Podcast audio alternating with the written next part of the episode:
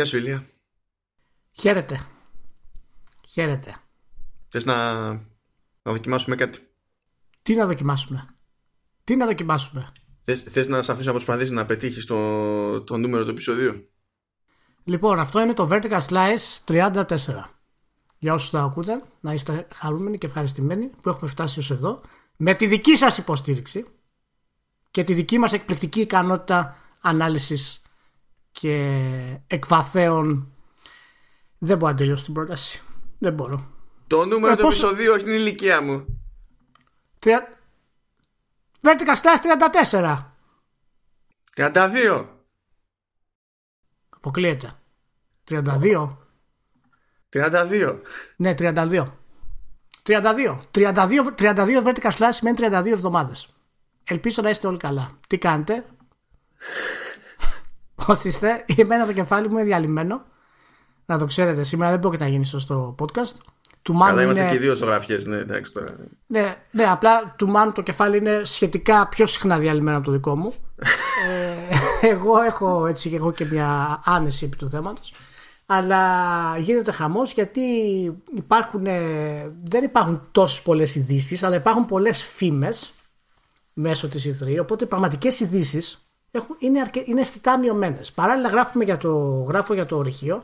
Ο Μάνος γράφει για κάτι άλλο το οποίο δεν μπορώ να σας αποκαλύψω ακόμα. ε, και η κατάσταση είναι τραγική. Και μέσα σε όλα αυτά, να ολοκληρώσω το, την εισαγωγή μου, ε, αυτόν τον καιρό έχω ανοίξει το backlog και παίζω το IS 8 Lacrimosa of Dana. Είναι ακόμα στο PlayStation 4 στα 55 ευρώ και είναι ένα Ιάπωνες, εξαιρετικό... Ιάπωνες. Ναι, ναι, και είναι ένα εξαιρετικό action RPG. Να το πάρετε κατευθείαν με το που πέσει η τιμή του, βέβαια, λιγάκι σε κάποια προσφορά.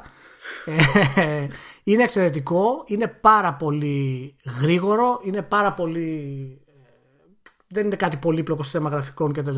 Ούτε σενάριο, αλλά είναι πάρα πολύ διασ- διασκεδαστικό και έχει πάρα πολλά συστήματα τα οποία λειτουργούν φοβερά.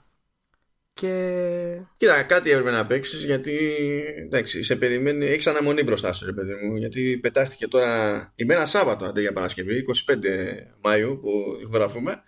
Πετάχτηκε σήμερα η Square Enix και ανακοίνωσε remake του. ε, για, για το PS4 και το Switch, ε, ε, ε, ε, ε, remaster μάλλον, sorry, ναι. του remake που είχε βγάλει για PSP το 2007 του πρώτου Star Ocean. Remaster του remake του PSP που ήταν ήδη remake του πρώτου Star Ocean. Πώς γνωστόν, ό- όλοι άμα θέλουν, ρε παιδί μου, πώς να σου πω, θέλεις να μεταφέρεις μια έκδοση, να την εξυγχρονίσεις και τα λοιπά για να, έχεις, να, να θέλεις να παίξεις κάτι από την αρχή. Και φυσικά διαλέξεις την έκδοση του PSP. ναι. Πες με εμένα τότε πώς μπορώ να πάρω αυτή την εταιρεία σοβαρά. Πες μου, δώσ' μου ένα λόγο να την πάω σοβαρά αυτή την εταιρεία. Εσύ είχες ελπίδες. Εγώ δεν είχα. Αλλά βέβαια Όχι. εντάξει, εγώ δεν έχω ποτέ ελπίδες για τίποτα. Οπότε ξέρεις, ναι, δεν το, όχι, το προσπάθησα και πολύ. καταλαβαίνω. το καταλαβαίνω. Για- Μα γι' αυτό σε ρωτάω. Γιατί εγώ έχω ελπίδες, αλλά προσπαθώ, αλλά συνέχεια με πάει ένα βήμα πίσω για αυτό το πράγμα.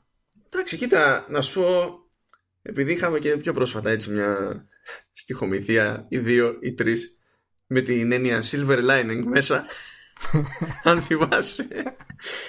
Εντάξει, κοίτα, τουλάχιστον μπορείς να πεις ότι έχει μια. Τι- επειδή τι έχει μια έχει, μάλλον; συνέπεια η Τι Square. έχει μάλλον, τι έχει μάλλον. Από το Έχει- τίποτα κάτι δεν και αυτό. Στην έπειτα είχε και ο Χίτλερ για κάποια χρόνια. Τι πάει να πει αυτό δηλαδή; Μετά Τι πάει χάλασε. να πει αυτό; Ναι, μετά χάλασε. Δεν του βγήκε η συνέπεια. Ε, να πούμε λίγο τώρα που γίνεται όλη αυτή η κατάσταση με τη Square Enix και τα remaster και τα remake. Ε, ότι από ό,τι φαίνεται δεν πρόκειται να σταματήσει αυτό το πράγμα και από εδώ και πέρα η Square Enix θα βγάζει μόνο remaster και remakes. Και ακολουθεί και η Capcom από πίσω, να το ξέρεις αυτό. Εντάξει, κοίτα, τουλάχιστον η Capcom το κάνει καλύτερα. Αυτό είναι αλήθεια. Αν και περιμένω πώς και πώς το, επεισο- το επεισοδιακό content του Final Fantasy VII Remake. Ε, ε, ναι, Το ναι. περιμένω πώς και πώς. Ναι. Θα έχει παρουσίαση στη, στην E3 Square Enix. Προφανώς θα ασχολείται και σχεδόν αποκλειστικά με αυτό και θα μας κλείνει ρέγγες. Άντε, βέβαια, δεν ξέρω μήπως έχει να ανακοινώσει και τίποτα από κανένα δυτικό στούντιο για να μην μας κλείνει ρέγγες τελείως.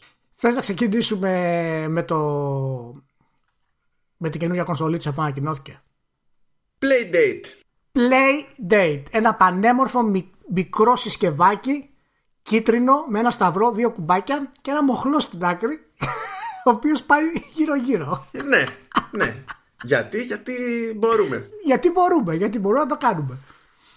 Εντάξει, ε, αυτό πραγματικά ήρθε από το πουθενά. Και αυτό που μου έκανε μεγαλύτερη εντύπωση είναι ότι έσκασε μπαμ εξώφυλλο Edge. Έτσι, έτσι. Ανακοινώθηκε στην ουσία στο, στο Edge με το που κυκλοφόρησε το νέο τέφος του Edge. Έσκασε και online ε, η όλη ας πούμε, κατάσταση με το Playdate. Και είναι φοβερό γιατί η εταιρεία που το βγάζει λέγεται Panic.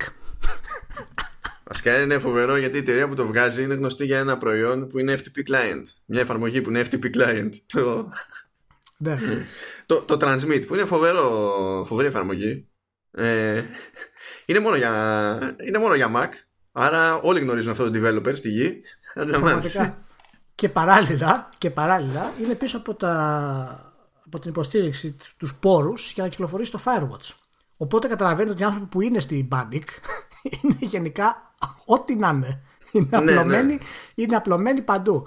Και τότε το μπάσιμο που κάναμε με το Firewatch ήταν ε, κουφό. Γιατί και εκεί δεν ήταν ακριβώς developers, ήταν πιο πολλοί publishers και ήταν πρώτη φορά όχι. που μπλέκανε με οτιδήποτε ναι, έχει να κάνει με gaming. Ναι, όχι, το, ουσιαστικά βάλαν το funding. Ούτε καν ακριβώς ε, publishers είναι με την παραδοσιακή έννοια. Ήταν και καλά συμφωνία. Θα βάλουμε κάποια χρήματα, να δούμε πώς θα πάει. Ήταν δηλαδή σαν να δοκιμάζουν συνέχεια. Και μέσα σε όλα αυτά ανακοινώνουν ότι θα βγάλουν μια μικρή κονσολίτσα, μια κονσόλα τσέπης, ας την πούμε. Ε, κλασική, την κλασική λογική του Game Boy και δεν ξέρω καν αν έχει τόσο καλά γραφικά.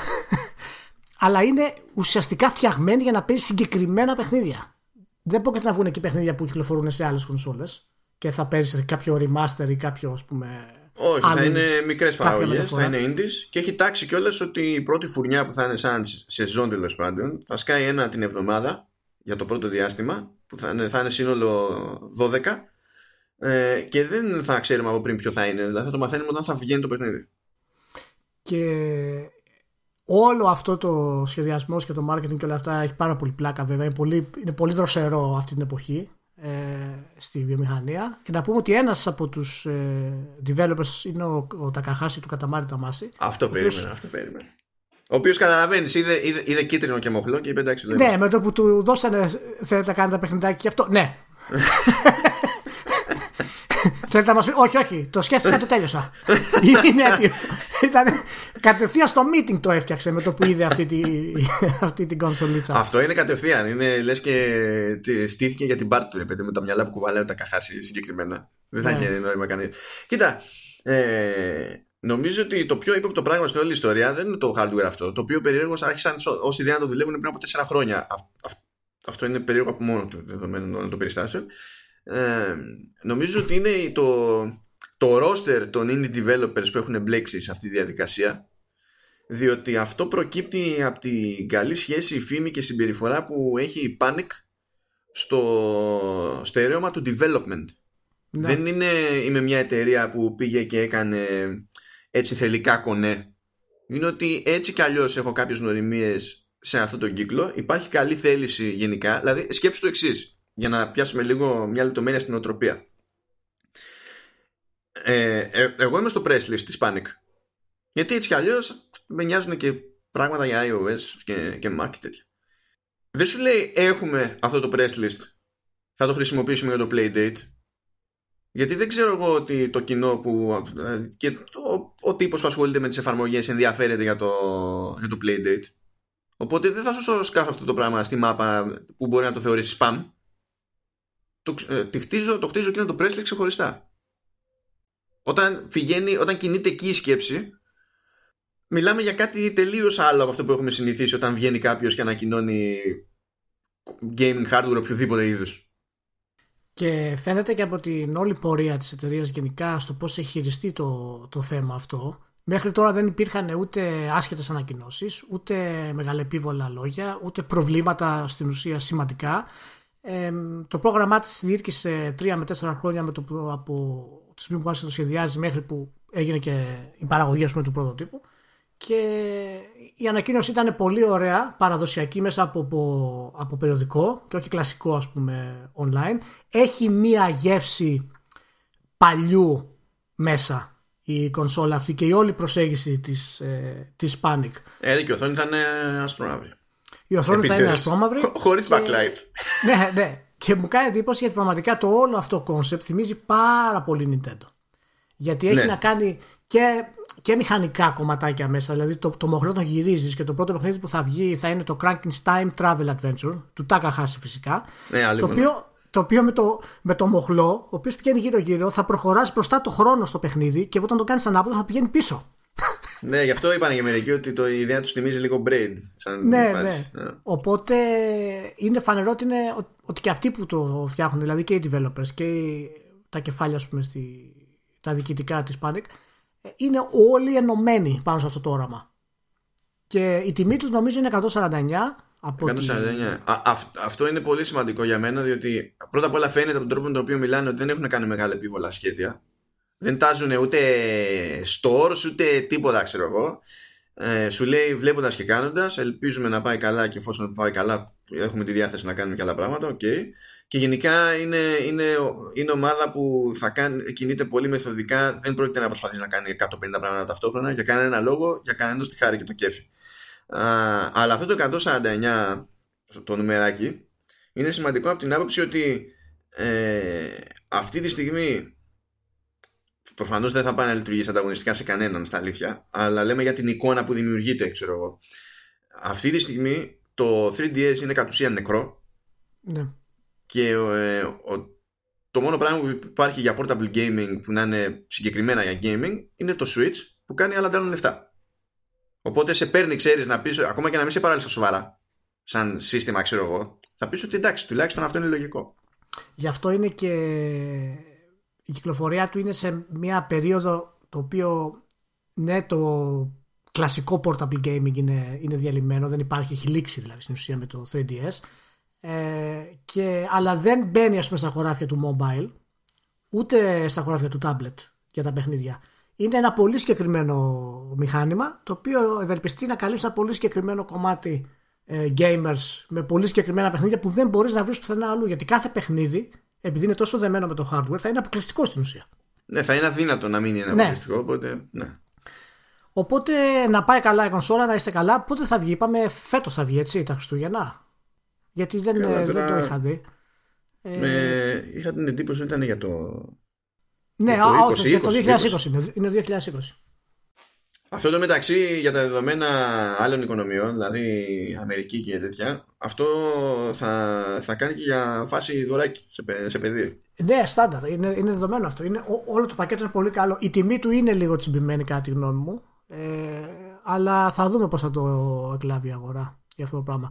Οπότε 2020 κάντε μια βόλτα στο διαδίκτυο. Playdate Micro Console είναι το πλήρες ας πούμε όνομα. Το, το, το, URL το μεταξύ του domain που έχουν είναι play.date. είναι, είναι πολύ ωραίο, είναι πολύ ωραίο. Είναι πολύ ωραίο.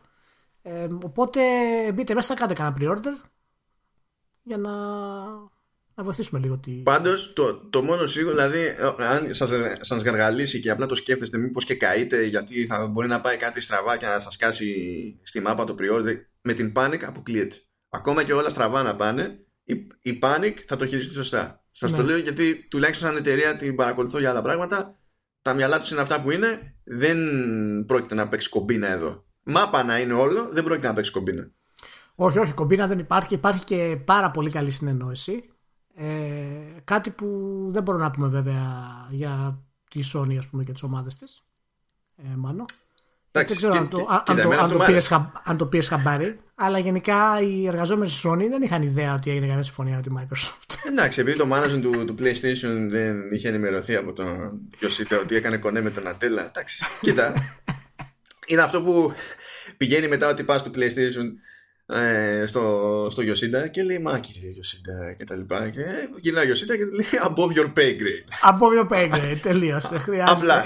και έχει, έχει πλάκα από την μία. Απ' την άλλη είναι λίγο απογοητευτικό γιατί όπως βγήκε η ανακοίνωση, σου δίνει την εντύπωση ότι μιλάμε ότι η Sony και η Microsoft είναι δουλεύουν τρελά πούμε, για να το χτίσουν αυτό το πράγμα. Έχουν προχωρήσει, έχουν κάνει συμφωνίες. Από κάτω γίνεται χαμός. Όλα γυρίζουν. Και μετά σου λέει γενικά δεν έχουμε ιδέα τι παίζει από του από τους εργαζομένους.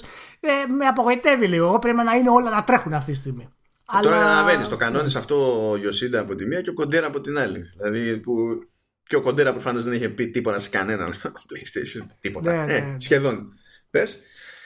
Και το ενδιαφέρον, μιας και βγήκε μια σχετική αναφορά από το Bloomberg, είναι ότι η Microsoft ήταν η δεύτερη επιλογή. Η πρώτη επιλογή ήταν η Amazon, με την οποία έχει έτσι κι αλλιώς συμφωνία, γιατί εκεί τρέχουν τα. Δεν τρέχει το PSN. Αμάν αυτή η Amazon. Αμα... Ε, αφού έχει το μεγαλύτερο δίκτυο, τι να κάνουμε. Δηλαδή, μπορεί να λέμε ο Microsoft, ο Google, ο δεν ξέρω και εγώ τι, αλλά το μεγαλύτερο δίκτυο σε, για, για cloud το έχει η Amazon. Οπότε. Κάπως έτσι πάει. Ναι. Απλά έχει και αυτή να βγάλει υπηρεσία gaming και αυτή, έτσι προφανώς. Ε, ναι, αυτό λογικά έφταξε γιατί όταν πάει να κάνει κάτι ανταγωνιστικό η Amazon, πρώτα σφίγγεται η Amazon και μετά σφίγγονται οι άλλοι. Ενώ η Microsoft δεν έχει τέτοιο σκάλωμα, ειδικά τα τελευταία χρόνια. Η Pinadella δεν έχει τέτοιο σκάλωμα. Για να πει, ξέρω εγώ, όχι, θα κάνουμε το δικό μας το κομμάτι, ξέρω. Πάντως, ε, να πούμε ότι ως συνέχεια των ανακοινώσεων για τη συμφωνία της Sony με τη Microsoft, φαίνεται ότι γενικά και οι μέτοχοι του έχουν πάρει ζεστά. Η μετοχή τους ναι. ανέβηκε μετά την ανακοίνωση και φαίνεται ότι γενικότερα η ιδέα του, του streaming, το cloud based έχει αρχίσει και περνάει στο μυαλό τους περισσότερο στους, ε, στους μετόχους. Τώρα το τι, το τι, ξέρουν, το τι ξέρουν αυτοί από αυτού του θέματος είναι συζητήσιμο ε, ακριβώς. Ναι, ναι. Κοίτα, είναι, είναι δύο πράγματα που ανέβασαν τη μετοχή σε αυτή την περίπτωση και το ένα κατ' είναι σημαντικότερο από το άλλο και δεν έχει να κάνει με το streaming. Το ένα, δηλαδή το, το ίσονο σημασία ζήτημα, ε, είναι η αντίληψη ότι α, ωραία, ε, η εταιρεία κάνει κονέ και παίρνει στα σοβαρά το streaming γιατί είναι, ε, είναι αγορά που πηγαίνει για ανάπτυξη και εντάξει θα είμαστε ok οπότε καλή φάση, καλή κίνηση. Το, που εδώ φοράει πολύ debate, κυρίως τουλάχιστον για το timing του, της ανάπτυξης που αναμένει ο καθένας. αλλά το σημαντικότερο που σε αυτό συμφωνώ είναι που δείχνει ότι η, η Sony δεν κόλωσε να πάρει μια τέτοια απόφαση. Που αυτό λέει πράγματα για το καινούριο management.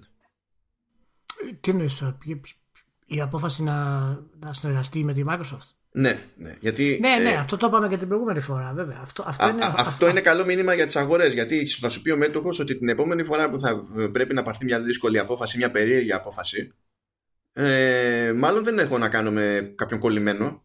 Οπότε υπάρχει πιθανότητα, ρε παιδί μου, να γίνει μόντα. Κοίτα, είναι και θέμα context όλο αυτό, έτσι. Δηλαδή, το ότι η Sony πήρε αυτή την απόφαση αυτή τη στιγμή έχει να κάνει και με τη θέση στην οποία βρίσκεται. Και δεν υπήρχε καλύτερη στην ουσία στιγμή από το να πάρει αυτή την απόφαση. Γιατί παρά την άνοδο της, του Xbox και της Microsoft και ό,τι θέλει να κάνει ας πούμε και να παρουσιάσει με τις νέες κονσόλες της, παραμένει σε μειονεκτική θέση έναντι από τη Sony και όταν η Sony μιλήσει στην ουσία θα ξεκινήσουν όλα για τη νέα γενιά. Οπότε ε... Εντάξει, κοίτα, αντίστοιχα και η Sony είναι μειονεκτή σε τεχνική υποδομή και ε, απλά δέχτηκε ναι, ότι δεν ναι, υπήρχε περίπτωση να το καλύψει. Δηλαδή, ω αυτό το ζήγη, ναι ως προς αυτό το ζύγι ε, στη διαπραγμάτευση που μπορούμε να φανταστούμε αυτός που πραγματικά μειονεκτούσε και είχε τα πιο ασθενή χαρτιά ας πούμε ήταν η Sony. Δεν έχει σημασία το ότι μπορείς στο hardware να κάνει ό,τι να είναι και να πουλάει όσο πουλάει. Όταν φτάνει στο τραπέζι και ξέρει η Microsoft ότι για αυτή την πίσνα την έχεις ανάγκη Μα γι' αυτό σου λέω ότι για να φτάσει σε αυτό το σημείο να το κάνει η Sony αυτό ενώ έχει τη μικρότερη δυνατή τεχνική ας πούμε κατάρτιση δείχνει πραγματικά σε τι επίπεδο βρίσκεται η θέση της γενικότερα. Δηλαδή το να πας σε ένα τραπέζι με το μεγάλο σου εχθρό και να μειονεκτείς, δείχνει όχι μόνο απλά τι πίστη έχεις, δείχνει ότι ξέρεις ακριβώς τι πρόκειται να γίνει. Και αυτό που πρόκειται να γίνει είναι ότι ό,τι και να παρουσιάσει η Microsoft, όλα θα αρχίσουν με το που θα μιλήσει η Sony. Και... Καλά, επικοινωνιακά αυτό είναι σίγουρο γιατί έχει τέτοια επιρροή και μετά από τη φουρνιά με το PS4 ες, όλοι αυτό Γι' αυτό, γι αυτό. έχει αυτή τη δύναμη και πάντα παίζει το ρόλο αν αυτό πραγματικά θα δούμε αν θα το χειριστεί υπεροπτικά ή αν θα το χειριστεί πρακτικά στην πραγματικότητα. Και ελπίζω για το καλό της να το κάνει με το δεύτερο τρόπο την όλη αυτή η συμφωνία. Οπότε... Και εγώ το ελπίζω και αυτό, αυτή η κίνηση είναι ένα δείγμα ότι μπορούμε να ελπίζουμε να ακολουθήσει τέτοια τακτική. Ναι. Πάντως ε, θα έχει ενδιαφέρον να δούμε πού ακριβώς θα πάει αυτό το πράγμα. Είναι μια ανάλυση που βγήκε της ICAS Marklet είπε ότι μέχρι το 2023 γενικότερα το cloud gaming θα είναι μόλις το 2% το οποίο εγώ το θεωρώ αρκετά μικρό, να σου πω την αλήθεια. Και πιστεύω θα είναι πολύ μεγαλύτερο μέχρι το 2023. Οπότε Δεν θα το, θα το δούμε αυτό. Δεν πρόκειται, γιατί το πρόβλημα δεν είναι το ποιος θα θέλει να πληρώσει συνδρομή. Το πρόβλημα είναι ποιος θα μπορεί να εξυπηρετηθεί από το δίκτυο. Ναι, εξαρτάται το τι περιλαμβάνεται. Το 2% εμένα μου φαίνεται πολύ μικρό. Γιατί αν ξέρω εγώ το μεγαλύτερο κομμάτι της Ευρώπης και της Αμερικής και της Ιαπωνίας πάνε στο cloud gaming, αποκλείται 2%. Θα πρέπει να υπάρχουν και άλλοι λόγοι που να τους απαγορέψουν να μην πάνε. Δεν, δεν νομίζω ότι είναι τόσο περιοριστικό αυτό. Γιατί ε, προς, είναι, έχουν, υπάρχει πιο συγκεκριμένη εικόνα για το capacity των δικτύων αυτή τη στιγμή και το capacity των δικτύων από χρόνο σε χρόνο ε, δεν αλλάζει ανάλογα με το που φυσάει ο αέρας. Έχει ένα αριθμό χ. Είναι πιο προβλέψιμη δηλαδή η εξέλιξη δικτυακή. Αυτό θέλω να πω. Ώστε να μπορείς να βασιστείς πάνω. Και μάνι μάνι Αμερική ας πούμε έχει πρόβλημα σε πάρα, πολλές, σε, σε πάρα πολλές περιοχές. Ειδικά πιο κεντρικά ας πούμε υπάρχει σημαντικό μέρος του πληθυσμού που δεν έχει ούτε μπορεί να έχει συνδέσεις που να υποστηρίξουν κάτι τέτοιο ναι, ναι, αλλά το θέμα είναι πόσο είναι αυτό πόσο ποσοστό είναι αυτό ναι, δηλαδή, είναι, αυτοί, μεγάλο, αυτοί, που, είναι μεγάλο. Ναι, αυτοί που παίζουν online gaming είναι το μεγαλύτερο ποσοστό αυτή τη στιγμή στον κόσμο και αυτοί έχουν ναι. δυνατές γραμμές αν ε, όλοι καμία, κάνουν... καμία σχέση το bandwidth τώρα που θέλεις. Όχι, το όχι. ένα μεταφέρει αλλά... εντολές, το άλλο μεταφέρει. Ναι, αλλά συνήθως όταν ε, ο άλλος έχει παίζει online, εσύ δεν έχεις γραμμή 1 Mbps. Έχει καλές γραμμές. Μπορεί να μην έχει top γραμμές, αλλά το θέμα είναι αν έχει αυτές τις γραμμές που χρειάζεται για να κάνει streaming. Αυτό είναι το. Δηλαδή, αυτό είναι το, το, το, το βασικότερο. Αλλά και, είναι και το, και είναι και το άλλο. Ο Ασύ την έχεις στη γραμμή. Παίζει ρόλο που είναι το data center. Διότι ένα data center από μία απόσταση και πέρα δεν μπορεί να σε καλύψει ό,τι ταχύτητα για να έχει γραμμή σου. Γιατί σκίζεται το latency. Αυτό σημαίνει δηλαδή ότι αν υπάρχει κάπου κενό, πρέπει ο τύπος που στείνει την υπηρεσία να πάει και να χτίσει data center. Αυτά δεν γίνονται σε δύο μέρες. Εάν, ναι, ναι. Εάν, εάν μέχρι το 2023 πάντως είναι τόσο χαμηλό, θα είναι απογοητευτικό για μένα. Και αν οι εταιρείες αυτές ξεκινήσουν και πούνε ότι παιδιά, εμείς στοχεύουμε σε αυτό το πράγμα και όλη η στρατηγική βασιστεί σε αυτό το πράγμα, τότε θα έχουμε άλλα γενικότερα. Τέλος πάντων, μπορεί να είναι απλά η αρχή μέσα στην όλη φάση. Αλλά πρόσκειται το, το 2023 θα είναι τρία χρόνια στην αγορά το PlayStation 5 και το καινούργιο Xbox. Δυόμιση ναι. χοντρικά, ας πούμε. Εγώ θα, εγώ θα θεωρήσω απογοητευτική αυτή την εξέλιξη. Ε, που το λέω εγώ τώρα που δεν είμαι fan του concept, έτσι. δεν θα απογοητευτώ αν χειριστούν σωστά το, το μήνυμα οι εταιρείες. Αυτό που έλεγα και άλλη φορά. Άμα αρχίσουν και το αντιμετωπίζουν και λένε μεγάλα λόγια όπως τα oh, 8K graphics και τέτοια και δημιουργήσουν προσδοκίες που θα τους κάσουν μετά στη μούρη. Άμα πούν τέτοιες χαζομάρες. Εντάξει. Πάντως ε, από τις μεγάλες αυτές προσδοκίες έχει και η EA, μάλλον. Γιατί η, η, η Chief Studios Officer, Laura Miele, αν τη λέω σωστά, αν την προφέρω σωστά, έκανε μια φοβερή ας πούμε έτσι ομιλία και στο Toronto για το μέλλον του gaming και το μέλλον της EA γενικότερα μέσα σε όλη αυτή τη διαδικασία ενώ η EA έχει κάνει τα τρία τελευταία χειρότερα χρόνια στην καριέρα της ας πούμε στη ζωή της και έχει αποσυρθεί από την E3 αυτή τη στιγμή θα έχει μόνο ένα digital event το EA Play και η κυρία βγήκε πάρα πολύ χαρούμενη και είπε ότι πιστεύει ότι σε 10 χρόνια το gaming γενικότερα και όλες, ό,τι αφορά το gaming θα είναι σε απίστευτα τρομερά επίπεδα. Και εκεί που είπες ότι η EA έχει όραμα για το gaming και όραμα για, τη, για την ίδια την εταιρεία, κανονικά θα γέλαγα σε κάθε στάδιο. Απλά έχω ξεμείνει από εσπρέσο, έχω μόνο φίλτρο. Ε, φίλτρο δεν είναι προκαλεί, έχει πρόβλημα. Άμα έχεις φίλτρο δεν, δεν έχεις δύναμη. ναι, δεν υπάρχει, υπάρχει ένα ζήτημα. Χρειάζομαι μια ταμιτζάνα, ξέρω εγώ, για να υπάρξει ελπίδα. Το... Για να πούμε ακριβώς τώρα η, η κυρία Μιέλε ας πούμε τι, τι θέλει να κάνει για τα στούντιο της CA τα οποία τα βάζει ότι είναι στο, ξέρεις, είναι στη μύτη του, του δόρατος αυτού, στην αιχμή του δόρατος του όλης, της όλης αυτής της εξέλιξης λέει ότι ναι, λέει να φανταστούμε λέει ένα σύμπαν, ένα, ένα network στην ουσία το οποίο είναι τόσο τεράστιο λέει, και τόσο έξυπνο που τα avatar, τα ψηφιακά avatar των παιχτών περνούν από το ένα παιχνίδι στον άλλο αυτούσια και το ένα παιχνίδι το άλλο επικοινωνεί τα προηγούμενα, τα όσα έχει καταφέρει, τα όσα έχει κατακτήσει ο ένας avatar για να το βάλει στο επόμενο παιχνίδι και όλα αυτά γίνονται μέσω με συνδυασμένο machine learning. Ναι, ναι, ναι, ναι, ναι. Δηλαδή θέλει να σου πει ότι είμαστε λοιπόν, τόσο ε, αποφασισμένοι να μην παίζει κανένα ρόλο καμία δημιουργική διαδικασία απλά να δίνουμε ένα τεράστιο sandbox στον παίκτη και να αφήνουμε τον παίκτη να κάνει ό,τι του γουστάρει θέλουμε, που θέλουμε να επενδύσουμε στον απόλυτο αυτοματισμό όπως γίνεται και απλά να βρούμε έναν τρόπο να βγει φράγκο. Αυτό σου λέει και το λέει με ενθουσιασμό, έτσι. Και, ναι, αλλά πρόσεξε, συνεχίζει όμως. Και λέει ότι με τα παιχνίδια λέει, καθώς θα μπορέσω να μαθαίνω λέει, την εμπειρία του, του παίχτη από τα προηγούμενα παιχνίδια, θα δημιουργούνται λέει, τόσο πραγματικοί κόσμοι όσο, θα είσαι, όσο, είναι, όσο είναι τα όνειρα, λέει. Και οι κόσμοι που θα μπορείς να εξερευνήσει δεν θα είναι αυτά που θα, απλά θα μπορούμε εμείς να φανταστούμε. Θα είναι και ό,τι μπορεί να φανταστεί ο παίκτης. Ναι, ναι, γιατί η EA που δεν μπορεί να κάνει craft ε, manually κάτι που να το πετυχαίνει αυτό, θα φτιάξει ένα αλγόριθμο που θα το πετυχαίνει. Okay. Και καταλήγει και λέει ότι με το application που έχουν τις εφαρμογές του machine learning, ότι αυτό το metaverse θα είναι δυνατό και εκεί θα υπάρχουν λέει όλες οι ρυθμίσεις σας, όλες οι ιστορίες σας, όλα σας τα ενδιαφέροντα, οι φίλοι σας μέσα στα επόμενα 10 χρόνια. Και έχει το άλλο το ωραίο ότι εντάξει λέει, παραμένουν προκλήσεις σχετικά με το επιχειρηματικό κομμάτι και συνεργασίες, επειδή το άλλο το έχουν λύσει και παραμένουν αυτές οι προκλήσεις. Λοιπόν, όλα αυτά βγαίνει η, η, η κυρία, η οποία ξαναλέω είναι υπεύθυνη των στούντιο στη CA για τα παιχνίδια και αυτό είναι το όραμα που έχει περάσει αυτή τη στιγμή στα στούντιο στη CA. Αυτό είναι, γιατί το τελευταίο εγώ που είδα το τρέλερ της CA ήταν του Star Wars Fallen Order, το οποίο ήταν ένα CG ας πούμε και τίποτα άλλο.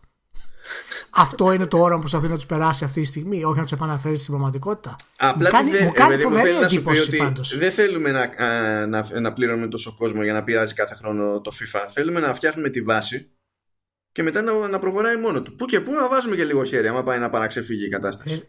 Ε, Εσύ, αυτό μου θυμίζει το, τη φωτογραφία το μέμε στο δίκτυο που, που, που, κυκλοφορεί που είχε πει το 1980 θα έχουμε λίπτα με αυτοκίνητα το 2019 και από κάτω 2019 δείχνει ταμπέλα μην παίζετε Pokemon και οδηγείτε. δηλαδή, δηλαδή ηρέμησε λίγο, ηρέμησε λίγο η EA.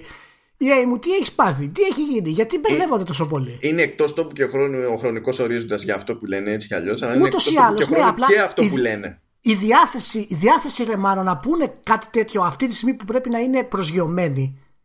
Ακριβώς αυτή τη στιγμή να βγαίνει άλλη και να λέει όλο αυτό το πράγμα. Μου κάνει δεν ξέρουν να είναι προσγειωμένοι σε αυτή την εταιρεία δεν το έχεις μάθει τόσα χρόνια. Δεν ξέρουν να είναι προσγειωμένοι.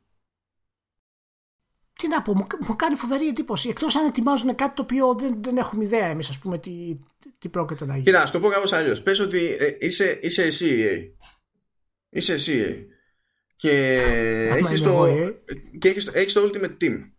Και μια φορά στους τρεις μήνες κοιτάζεις πώς θα σου βγάζει το Ultimate Team και το μόνο που κάνεις από εδώ και από εκεί είναι να σχεδιάζεις καμιά καρτούλα και να πειράζεις τα, τα, στατιστικά να σε βρίζουν επειδή πειράζεις τα στατιστικά να λες κάτι γενικότητες μετά να το συνηθίζουν να συνεχίζουν να κάνει λεφτά. Ναι, ναι. δεν θα πεις δεν θα δεις το νούμερο και θα πεις φαντάσου πόσες τεκίλες έτσι. Κάποια στιγμή δεν θα το πεις. Πόσες τεκίλες. Τώρα και από εκεί έρχονται και όλα τα υπόλοιπα. Δηλαδή πάβει να έχει νόημα. άμα, άμα αυτός είναι ο καημός σου, όλα τα υπόλοιπα δεν σε ενδιαφέρει αν βγάζουν νόημα ή όχι. Θα ήθελα πραγματικά να δω αν υπάρχει κάποιο δείγμα έτσι κοντινό αυτού του λεγόμενου metaverse που θέλουν να δημιουργήσουν στη, στην EA που θα ενώνει yeah, όλες αυτές τις εμπειρίες. Και η EA Metaverse. Εδώ δεν φορτώνει, έχει μπάξει το EA Origins.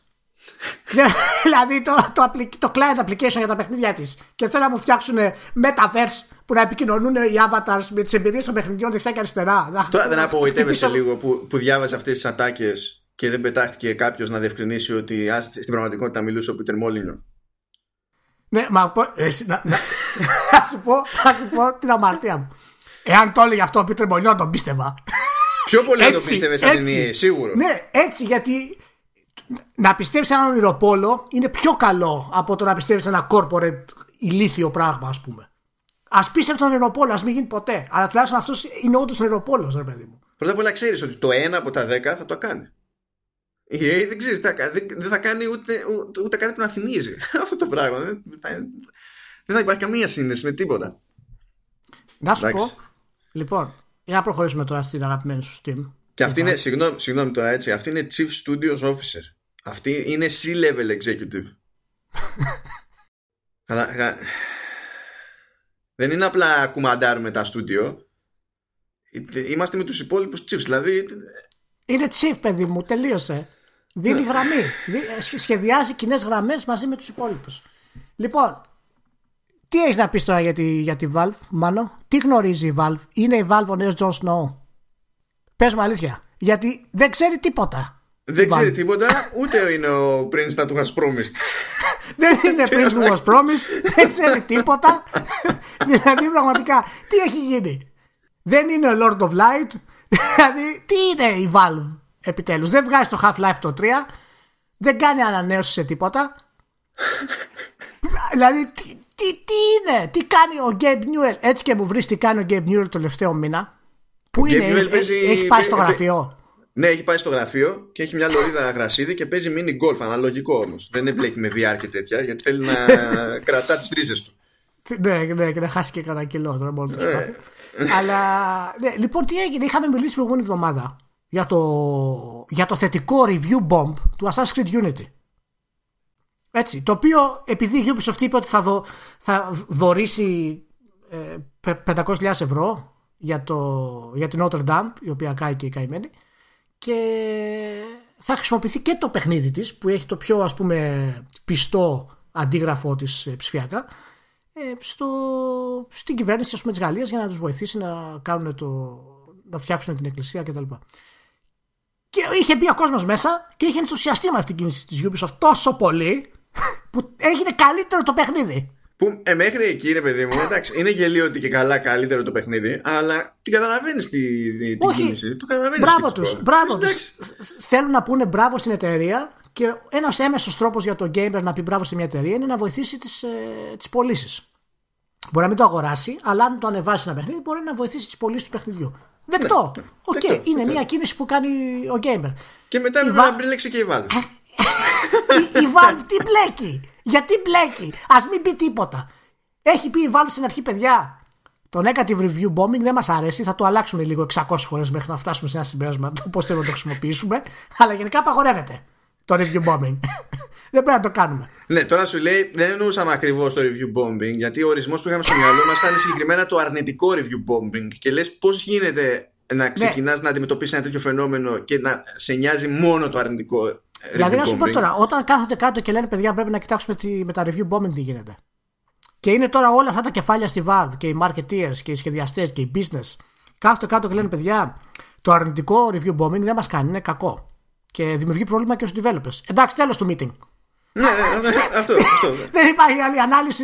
Κανένας δεν είπε. Παιδιά, αν κάποιος κάνει πολύ θετικό voting σε κάτι. Το, το, το ζήτημα δεν είναι η αλλίωση του αποτελέσματος. Το ζήτημα είναι η, η, η, η κακή, η αρνητική αλλίωση του αποτελέσματος. Αν είναι θετική, δεν πειράζει. Είναι σαν να ε, κάνει βλακίες ένας διαιτητής σε έναν αγώνα ποδοσφαίρου και άμα, άμα καταλογίζει έξτρα γκολ και στους δύο, να μην υπάρχει πρόβλημα. Μόνο να μην τους κόβει. Μ' αρέσει το θέμα ότι η αλλίωση από μόνο του είναι αρνητικό. Έχει αρνητική χρειά, αρνητική έννοια η λέξη. Οπότε, άμα κάνεις θετική αλλίωση, δεν ξέρεις, είναι πάλι αρνητικό. Όχι, όχι. Γιατί η αλλίωση είναι στη ζωή, σηματοδοτεί κάποιους εξέλιξη και προσπαθούμε.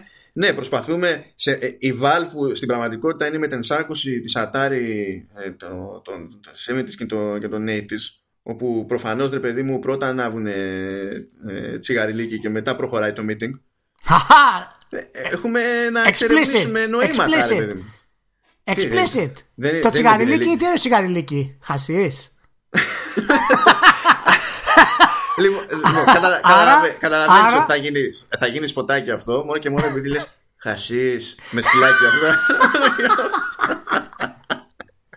Οπότε να πούμε ότι η Valve μέσα σε όλη αυτή τη διαδικασία, παιδιά, έτσι, ενώ έχει αφήσει τα, τα αρνητικά, έχει πάρει θέση τα αρνητικά, όπως την έχει πάρει, αφού την έχει αλλάξει 500 φορές, στα θετικά τελικά δεν παίρνει θέση. Οπότε τι σημαίνει αυτό; Γιατί σου λέει ότι, ότι... άμα αλλάξουν οι συγκυρίες και αλλάξει η αντίληψη Μπράβο. του κόσμου για το παιχνίδι, ε, αυτό μήπως πρέπει να το παίρνει στα σοβαρά; Και λες τώρα, ή σε νοιάζει, να, πρώτα απ' όλα, ή σε ενδιαφέρει τι σημαίνει review που δεν σε ενδιαφέρει στην προκειμένη. Το έχουμε καταλάβει. Okay.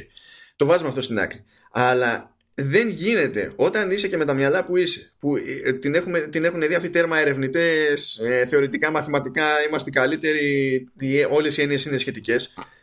Ε, δεν μπορείς να μην καταλαβαίνεις ότι αποκλήσεις ή είναι αποκλήσεις και τις αντιμετωπίζεις επειδή θεωρείς ότι δεν πρέπει να υπάρχουν πέραν κάποιου σημείου ή δεν. Ε, Ξέρεις ένα τρομερό, ότι δεν παίρνουν θέση. Και αυτό δημιουργεί το εξής προηγούμενο αυτή τη στιγμή. Έτσι, θα υπάρξουν τώρα θετικά review bombing για παιχνίδια άλλα. Μπορεί ένας developer να βάλει όλο το forum να μπει μέσα και να ψηφίσει. Π.χ.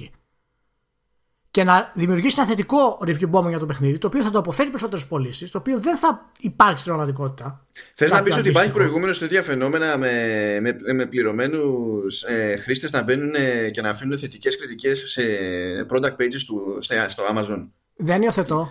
Γίνονται τέτοια πράγματα. δεν υιοθετώ. Έχουν αποκαλυφθεί δηλαδή τέτοιες κομπίνες και απάτες. Όχι, δεν γίνεται. Μα πού να το φανταστεί εσύ, Βάλτ. Οπότε, δεν οπότε σκέψου ποιος άλλος platform holder, γιατί είναι platform holder, ποιος άλλος platform holder θα ήταν τόσο ας πούμε ε, κενός στις θέσεις τους για, αυτά, για τέτοια πράγματα που αφαιρούν τα προϊόντα που καλύπτουν και στηρίζουν και προσφέρουν. Εμένα μου κάνει. Είναι, είναι άνω ποταμών δηλαδή αυτό το πράγμα. Συγγνώμη, κάτσε τώρα σοβαρά. Ποιος platform holder δεν είναι τόσο κενός σε αυτό το ζήτημα. Σε αυτό το ζήτημα; Ποιος έχει συγκεκριμένο πλάνο για τα, και καλά για τα user reviews, το user score, όπως μπορεί να το βαφτίζει; Όλο είναι ό,τι να είναι. Μα το θέμα ξέρεις ποιο είναι εσύ; Ότι κανένας δεν έχει. Δεν λέει ότι αυτό δεν δε μας αρέσει, αυτό μας αρέσει. Οι άλλοι δεν αντιμετωπίζουν αυτό το πρόβλημα του αρνητικού review bombing. Δεν θα μπει κάποιος στο PS Store και θα βάλει αρνητικό για, το, για, για τίτλο του PlayStation. Οι άλλοι δεν μπαίνουν καν σε αυτή τη διαδικασία γιατί δεν προσφέρουν τη δυνατότητα να γραφτούν αυτά τα review με αυτόν τον τρόπο. Εφόσον η Valve προσφέρει αυτή τη δυνατότητα και λέει, παιδιά, σας δίνω τη δυνατότητα να κρίνετε αυτό το παιχνίδι και μέσω της κρίση να φανεί αυτό το παιχνίδι περισσότερο ή λιγότερο και να επηρεάσει. Πρέπει να καλύψεις όλους τους δρόμους, ρε μάνο. Ε, γιατί βέβαια το να ανεβεί η βαθμολογία εδώ, το, το, το, το score από τα user reviews αποκλείεται να είναι παραπλανητικό. Γιατί αφού γίνεται με καλή πρόθεση. Φιλιούνται, αγκαλιάζονται. Μόνο άμα πέσει είναι, μπορεί να είναι παραπλανητικό. Αυτό δεν κάνει. Σωστά, σωστά. Λοιπόν, Steam, ξεκολλά, δεν ξέρω τι θα κάνετε. Λοιπόν, Steam και Valve, δηλαδή συνέρχεται, δεν είναι κατάσταση αυτή. Δηλαδή έχουμε εγώ, γίνει εγώ ρόμπα. απλά να συμπληρώσω το, το κλασικό, ότι ο πιο εύκολος να λυθεί αυτό το πράγμα είναι να φύγω. Ξέρεις πόσα προβλήματα λύνονται ξαφνικά. Λοιπόν, εγώ θα πω ότι το μοναδική λύση σε αυτό το πρόβλημα είναι να βάλουν κάτω το, τον κολό τους και να αρχίσουν να φτιάχνουν το Half-Life το 3. Γιατί η εταιρεία δεν έχει κανένα όραμα αυτή τη στιγμή. Κανένα όραμα συγκεκριμένο να πάει κάπου δεν το έχει αυτή τη στιγμή. Και ξαφνικά θα έρθει η επιφύτηση για το Half-Life 3. Μάνο, μόνο το Half-Life 3 σώζει. το, το Half-Life 3 σώζει ζωές. Και, και να περάσουμε στο επόμενο θέμα, το οποίο είναι εξαιρετικό. Το οποίο να σου πω αν το ξέρεις αυτό πάρα πολύ καλά. Όταν ξυπνήσεις αύριο, υπάρχει πιθανότητα THQ Nordic να έχει αγοράσει το Half-Life 3. Πες μου, τώρα αλήθεια, πες μου τώρα αλήθεια, έτσι. Μεταξύ της Valve και της THQ Nordic, μεταξύ των δύο, ποιος σου δίνει την εντύπωση ότι υπάρχει πιθανότητα να έχει πλάνο; Ναι. Η απάντηση είναι THQ Nordic. Και πώς αισθάνεσαι για, αυτό το γεγονός; Αισθάνομαι ότι όλοι χρειάζονται μια δεύτερη ευκαιρία. αυτό χρειάζεται. Και όταν την πάρουν αυτή την ευκαιρία, πρέπει να το αναγνωρίσουμε. Η THQ Nordic έχει σαρώσει. Είναι ένα επιχειρηματικό μοντέλο το οποίο από πέρσι που ξεκίνησε η όλη αυτή η διαδικασία σε τέτοιο βαθμό τουλάχιστον της έχει, της έχει αποφέρει ε, έσοδα 713% πάνω. 713% πάνω. Καλά, ναι, αυτό είναι επειδή ενσωμάτωσε τα έσοδα άλλου. Ακριβώς, ακριβώς, ακριβώς.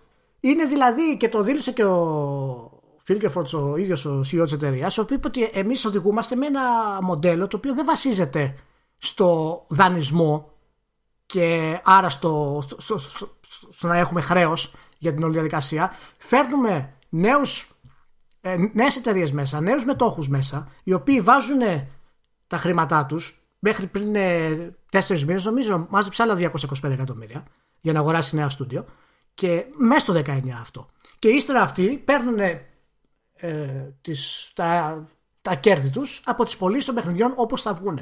Και το φοβερό είναι ότι έχουν φτιάξει ένα σύστημα το οποίο φαίνεται ότι είναι όλοι ικανοποιημένοι γιατί αποκλείεται αυτά τα projections που έχουν για παιχνίδια να είναι εκατομμυρίων πωλήσεις. Καλά, ναι, δεν το συζητάμε. Κανένα παιχνίδι μέχρι στιγμής δεν έχει. Ναι, αν εξαιρέσεις το μέτρο, το οποίο θα ήταν λογικό να έχει κάποιες αυξημένες προβλέψεις για τις πωλήσεις. Που καλά τους πήγε, δηλαδή τα λεφτά τους τα βγάλανε. Ναι, ε, οι άλλες εταιρείες σίγουρα είναι αρκετά ας πούμε ισορροπημένε. Και νομίζω ότι κάνανε και κονέ και για επόμενο project της φορέ. Ναι. Και η τελευταία της αγορά είναι η Piranha Bytes. Η οποία Piranha Bytes, ναι, μεν δεν είναι AAA, αλλά έχει βαρύτητα στον κόσμο του PC. Έχει σημασία έχει. και μόνο που έχει τα δικαιώματα του, του Gothic, τους αγοράζει και... γι' αυτό. Ακριβώς. Και έχει τα δικαιώματα του Gothic, η οποία τι πήρε; Το Alex, το οποίο βγήκε το, το 17, και, και του Risen, του πειρατικού RPG. Και πραγματικά είναι εντυπωσιακό πως ο, ο Βίκεφορς είναι πάρα πολύ άνετος CEO και λέει παιδιά ότι εμείς αυτό το κάνουμε και τους έχει βγει σε ένα πλαίσιο, ας πούμε, σε ένα βιομηχανικό πλαίσιο το οποίο είναι τελείως τρελό να γίνει αυτό το πράγμα. Έχουν δηλαδή, Πού να κοιτάξεις τρεμάνο. Ε, έχουν πάρει δηλαδή από το Alone in the Dark, το Kingdoms of Amalur, το Time Splitters, το Second Sight. Δηλαδή ε, είναι απίστευτο. Την Koch Media, την Deep Silver, Saints Row. Και Αυτό ήταν μακράν το πιο εντυπωσιακό ότι βρήκαν τα λεφτά για να πάρουν ε, την Koch Media. Γιατί η Koch Media δεν είναι κανένα εταιριάκι της πλάκας, ας πούμε. Μου κάνει, μου κάνει φοβερή εντύπωση πραγματικά και συνεχίζουν. Α, αυτό είναι τρομερό. Πόσα, πόσα παιχνίδια έχουν στην ανάπτυξη, λέει; Ένα, ε, 1650. Πώς; Θυμάσαι την προηγούμενη φορά που λέει η Bandai Namco ότι είχε 180 παιχνίδια και τέτοια; Ε, εντάξει. Ε, θεωρώ αυτονόητο ότι η THQ Nordic πρέπει να έχει παραπάνω από την Bandai Namco. Και την πιστεύεις κιόλας. Την Bandai Namco την πολύ πιστεύω. Ναι, ναι, ναι, εκεί απορρεί. Εκεί απορρείς. Αλλά εδώ το δέχεσαι, ό,τι και να σου πει. Ε, οποιοδήποτε νούμερο. Δεν έχει, δεν έχει σημασία καμία. Ναι, ναι. Από ό,τι λέει ότι αυτό που θέλει είναι τα παιχνίδια να χρηματοδοτούνται από τις πωλήσεις τους. Τώρα αυτό δεν ξέρω πόσο μπορεί να του βγει. Αυτό είναι σαν ένα τέτοιο. Σαν, ε, πέρασα, πέρναγα από μια πλατεία πηγαίνοντας στο σούπερ μάρκετ. Και είχε και καλά, ξέρεις, πολιτική μάζοξη εκεί, προεκλογική. Τι, ποιες ήταν. Ευρωεκλογές. Και άκουσα μια φοβερή ατάκα.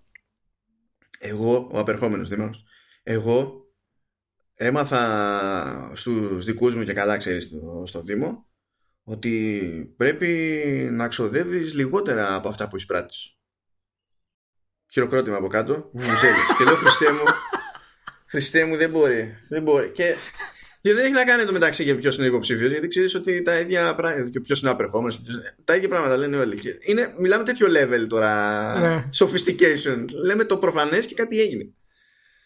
Οπότε αυτό ήταν το τελευταίο για την πυράχα. Και αυτό λέω. Άμα ξυπνήσεις αύριο το πρωί και δεις ότι η πυράχα, η πυράχα λέει, ότι η Nordic απέκτησε το, το, το IP του Half-Life Εντάξει, ξέρω εγώ. Θα είναι, θα είναι έκπληξη, αλλά δεν θα πέσω και από τα σύννεφα.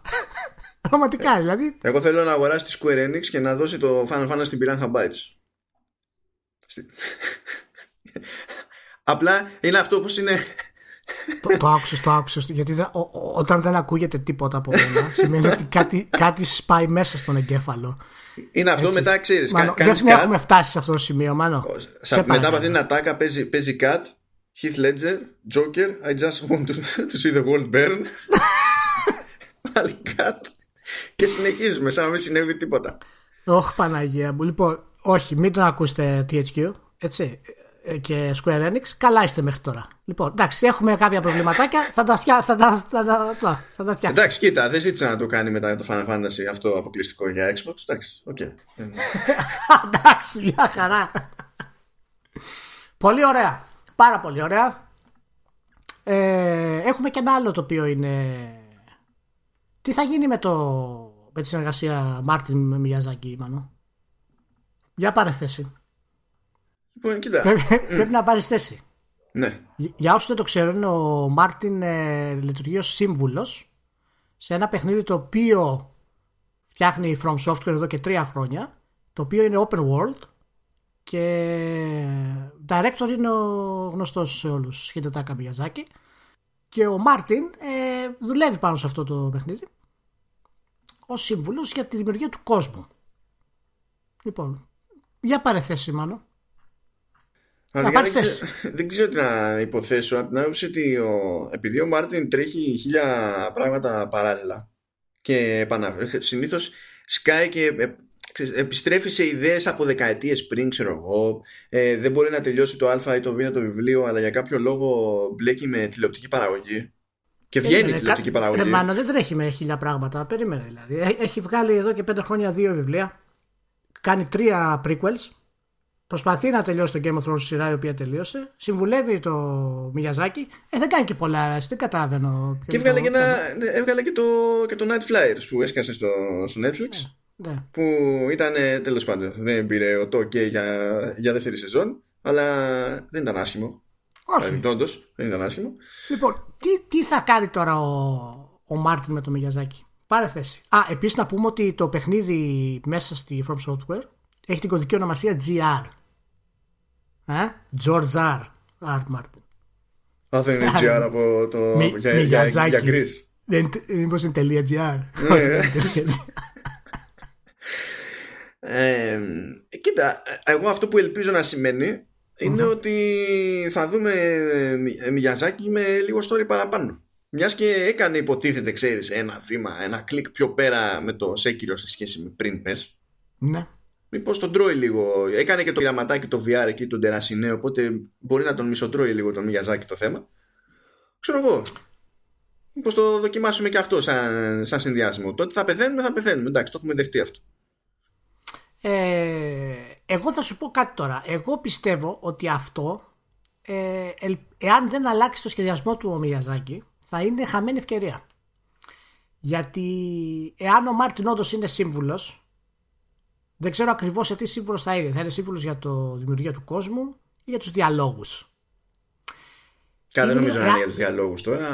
Εάν υπάρχει κάποιο σενάριο και ασχολείται με, τη, με το στήσιμο των διαλόγων, επειδή οι περισσότεροι παίκτες θα το παρατήσουν το παιχνίδι του Μιαζάκη. δεν το σενάριο γενικότερα. Ε, θα είναι χαμένη ευκαιρία. Μακάρι να είναι, να είναι το σημείο που ο Μιαζάκη θα, ξέρεις, θα φύγει από την εντελώς hardcore προσέγγιση του για αυτή, για, για αυτή τη φορά μόνο και να έρθει σε κάτι πιο, πιο ήπιο. Αυτό εννοείς με, τη, με την αλλαγή στο σχεδιασμό. Γιατί δεν είναι ναι, ότι ναι, ναι. και μέχρι τώρα δεν πειραματίζεται από βήμα σε βήμα. Ότι δοκιμάζει, δοκιμάζει. Απλά θες να κάνει κάτι τελείως τελείως πιο αισθητά διαφορετικό. Να, να είναι δύσκολο, να είναι από εδώ και από εκεί, αλλά να λάβει υπόψη του ότι ο παίχτης θα θέλει να δει ό,τι έχει δημιουργήσει ο Μάρτιν περισσότερο από ποτέ. Γιατί τώρα υπάρχουν πολλοί παίκτες που το παράτησαν π.χ. το Sekiro. Και εάν ο Μάρτιν είναι πραγματικά τόσο ενεργά μπλεγμένος, θα πρέπει να το λάβεις υπόψη σου αυτό το πράγμα. Και ίσως είναι και μια ευκαιρία να δει ότι μπορεί να, να κάνει και τα πράγματα λίγο διαφορετικά. Τον Τρασινέ που είπες, παραδείγματος χάρη, είναι όντως κάτι πολύ διαφορετικό. Για ναι, είναι άλλο καπέλο τελείως. Και το ευχαριστήθηκε, πιστεύω. Ε, γιατί στο βγάζει αυτό το, το παιχνίδι, ας πούμε. Ότι το ευχαριστήθηκε ο Μιαζάκη. Άσχετα αν δεν είναι το καλύτερο πούμε, αποτέλεσμα. Ναι, γι αυτό, γι' αυτό το σκέφτομαι και εγώ έτσι. Γιατί, κοίτα, βλέπεις ότι εκεί πέρα πήγε σε τελείως άλλο είδος ήταν, ναι. λες και τα έκανε όλα ανάποδα ξέρω εγώ από αυτά που περιμένεις από το, από το Μιγιαζάκι συνήθως. Γι' αυτό ναι. δεν ανήσυχο στον αυτόματο για το αν θα μπει στη διαδικασία να ξεφύγει από ένα μοτίβο ρε παιδί μου. Το ζήτημα είναι εντάξει να το έχει σκεφτεί όπως πρέπει να το έχει σκεφτεί. Γιατί το να πηγαίνω σε ανοιχτό κόσμο δεν είναι τώρα άθλημα για όλο τον κόσμο. Όλο τον κόσμο δεν είναι όλους τους gamers, είναι όλους, όλους τους designers. Μου έκανε εντύπωση που έλεγε το παιχνίδι είναι σε παραγωγή και φτιάχνεται στην ουσία, σε υποανάπτυξη εδώ και τρία χρόνια. Ναι, και... γι' αυτό θεωρείται κιόλας ότι μάλλον θα ξέρεις, θα, θα το δείξουν στη, μου έκανε, στην Ναι, ναι. Και μου έκανε εντύπωση πάρα πολύ που ισχύει αυτό το πράγμα, γιατί δεν είναι το Σέκυρο εν τέλει η μεγάλη παραγωγή που περιμέναμε η επόμενη του Μιγιαζάκη, αλλά είναι αυτό, αυτό συγκεκριμένο παιχνίδι. Καταλαβαίνεις τώρα γιατί τέλει... δεν νοιάστηκε η Bandai Namco. Τώρα εξηγείται. Τώρα εξηγείται καλύτερα και γιατί δεν, δεν, δεν τζίτωσε τόσο πολύ. Γιατί, γιατί ενώ όταν το παίζεις στο Sekiro σου δίνει την εντύπωση ότι ξέρεις πρόκειται για ένα spin-off, ένα side ας πούμε παιχνίδι της όλης, του όλου σχεδιασμού του Μιαζάκη. Ε, αλλά δεν είναι αυτό το, η μεγάλη κυκλοφορία που περιμέναμε, το Bloodborne, το επόμενο Bloodborne π.χ. Οπότε φαίνεται ότι αυτός ο τίτλος θα είναι το επόμενο triple A, ας πούμε, η πολύ σημαντική προστίκη στο πορτοφόλιο του Μιαζάκη. Εγώ θα επιμείνω πάντως. Στα μυαλά της Bandai Namco κάτι ύποπτο παίζει. Τι Γενικά. Γενικά ε, το συζητούσαμε και, και κατηδίαν ε, ότι βλέπω ότι έχει δώσει δηλαδή πέρα από τα κλασικά της που κάνει τα, ε, τα εμπορικά ασφαλή τύπου One Piece, Naruto και τέτοια που απλά κόβει χρήμα εκεί ε, ναι. ε, εξακολουθεί παρότι δεν βγάζει 30 λεφτά από, από αυτή την κατηγορία τέλος πάντων. Εξακολουθεί και το παλεύει με τα fighting games, αλλά έχει κάνει και μια περίεργη στροφή στα αφηγηματικά και έχει τώρα συνεργασία που τρέχει με, τρέχει με την Don't Nod. Ε, ναι. Έχει. Καλά, κάνει ό,τι κονέ κάνει τόσο καιρό με τη From Software που δεν είναι δικό της στούντιο στην πραγματικότητα. Κάνει το κονέ με τη Supermassive και θα βγάλει εκεί τέλη Αυγούστου το The Dark Pictures Anthology, πώς το λέει, Man of Medan και έχει μέλλον. Έκανε τη μόντα με το 1111 και την Artman, ας πούμε, και τους νομίζω Digix, όπως λέγονται οι άλλοι Γάλλοι εκεί πέρα. Κάνει κάτι περίεργα που είναι και κόντρα στη δική της προϊστορία, αλλά και κόντρα σε αυτό που περιμένεις από τους Ιάπωνες. Πιστεύεις ότι δημιουργείται μια στροφή μέσα στην Bandai Namco για πιο αφηγηματικά παιχνίδια ας πούμε; Κοίτα, δεν ξέρω αν αυτή είναι συγκεκριμένα η σκέψη. Κάποιος λέει ας ασχοληθούμε με αφήγηση. Αλλά δεν μπορεί να είναι και τυχαίο. Δηλαδή κάποιος του, του, έχεις σκαλώσει ρε παιδί μου, γιατί αυτές οι επιλογές πατάνε σε μια γραμμή ψηλοσυγκεκριμένη. Το λέω με την έννοια ότι επειδή φαίνεται ότι αυτό είναι και η, ξέρεις, και η νέα σημεία της βιομηχανίας στην ουσία. Δηλαδή ξεκινώντας από τη Sony. Γιατί είναι η νέα σημεία, ε, όχι. Ναι, ναι, φαίνεται ότι και η Microsoft ε, αγόρασε κάποια στοντιάκια. Η, η, η, το, το, το ξέρει. Η EA είναι άλλο επίπεδο. Η EA κάνει metaverse με ψηφιακούς avatars και machine learning artificial intelligence. Σε παρακαλώ. Α, και για να μην ξεχνιόμαστε, έτσι, για να μην ξεχνιόμαστε, όπως έγινε με το The Witcher 3, η Bandai Namco είναι εκδότης τουλάχιστον στην Ευρώπη του Cyberpunk 2077. ε, ε, ε. Εταιρεία μπράβο, η Bandai μπράβο. Namco. Να σημειωθεί, να, να σημειωθεί ότι ο Μάνος το ανέφερε αυτή τη φορά στο podcast και όχι εγώ. Που σημαίνει ότι μπαίνει μέσα στο μυαλό του, του το σφινώνω και του το γυρίζω με βίδες να γίνεται κάθε φορά η αναφορά. Να πούμε τώρα, μιας και το ανέφερες δηλαδή. Όχι, όχι. Εγώ ναι, δεν θα, θα, θα, αφήσω, θα σε αφήσω γιατί υπάρχει και ναι. δεύτερο.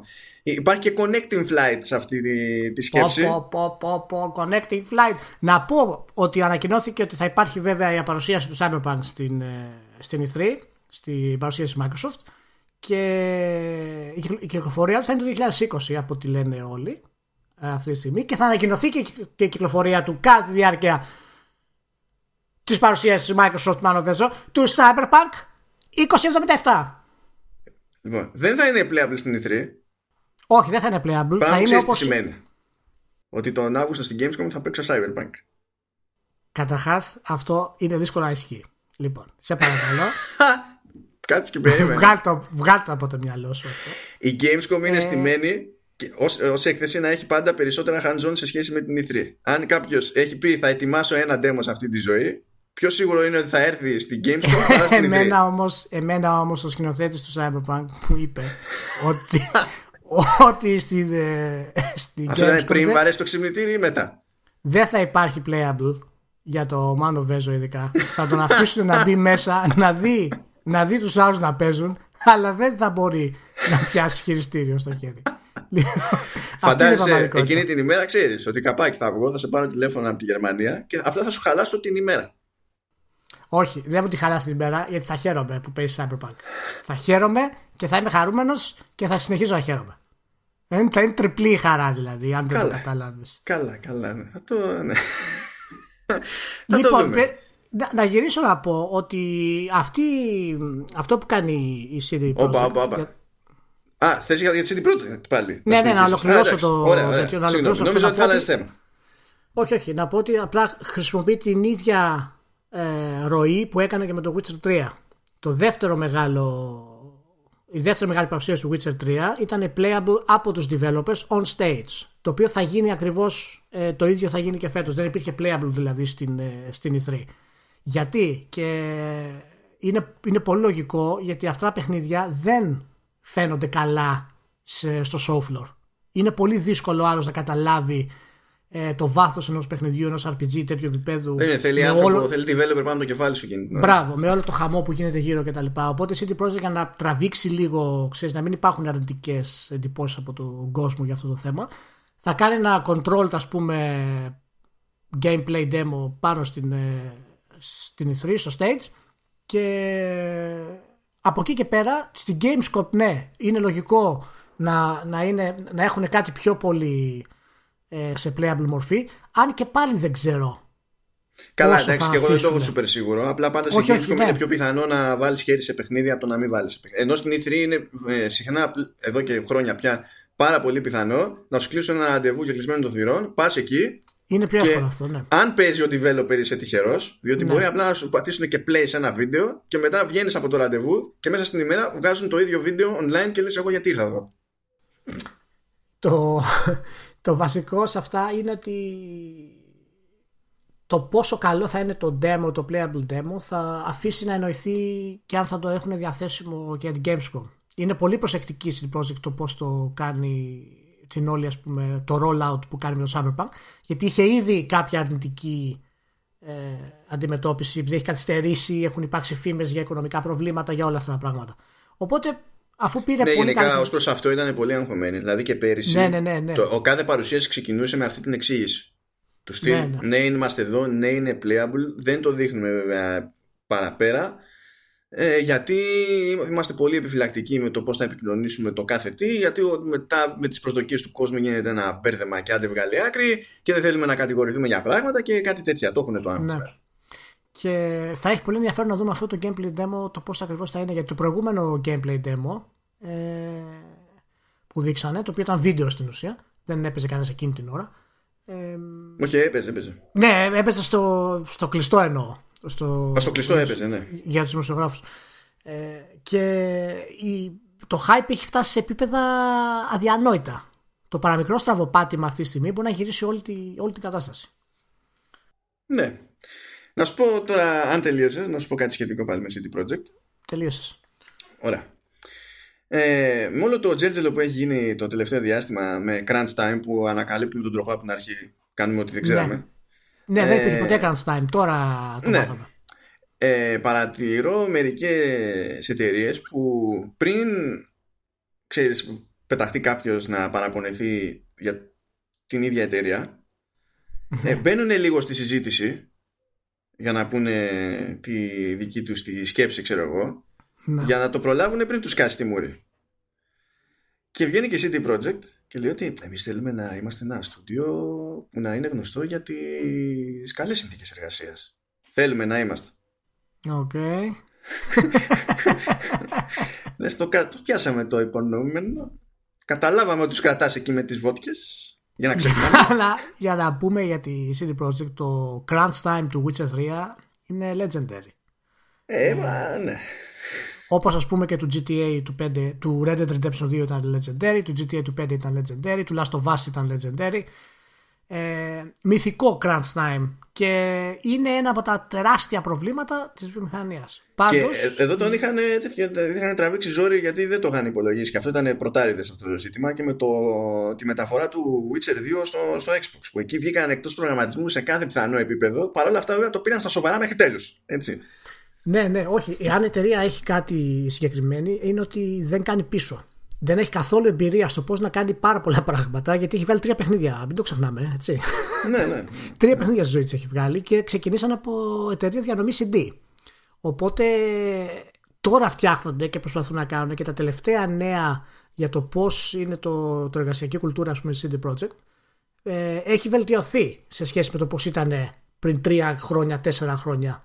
Και δεν ξέρω αν θα φτιάξει ποτέ full γιατί ο CEO της CD Projekt δεν είναι πολύ normal γενικά ε, έχει τρομερές απαιτήσεις και ξέρεις κάνει αυτό το οποίο με εκνευρίζει αφάνταστα εμένα ε, βάζει χέρι στο σχεδιασμό Εντάξει τώρα αυτό εξαρτάται είναι, είναι μεγάλο πρόβλημα γιατί δεν, δεν απαιτεί τις αλλαγές. Δεν συζητάει να, και να ακούσει το σχεδιαστή να του πει ότι αυτό είναι.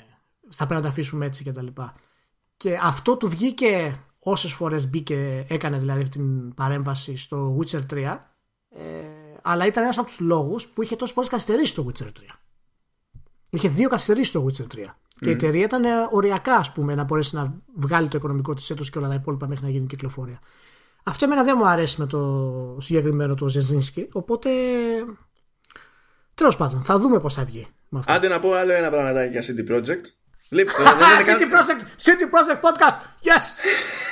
Δεν είπε γιατί τίποτα από CD Projekt στο πρόγραμμα του μεταξύ στη λίστα με τα θέματα. Τίποτα, τίποτα καθόλου. Υποβόσκουν, υποβόσκει. CD Projekt και Nintendo πάντα υποβόσκει από κάτω. Λοιπόν.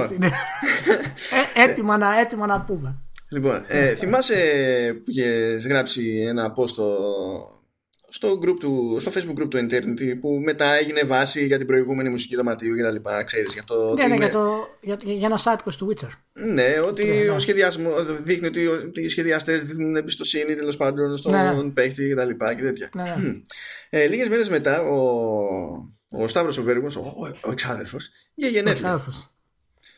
Θα μου πεις okay. τι σχέση γι' αυτό; Α, ε, του είπα χρόνια πολλά στο facebook. Ναι, το θυμόμαστε. Όχι, για να μην λες ότι τα ξεχνάω. ναι, επειδή καλά, εντάξει, τα αφήνω, τα αφήνω. Εντάξει.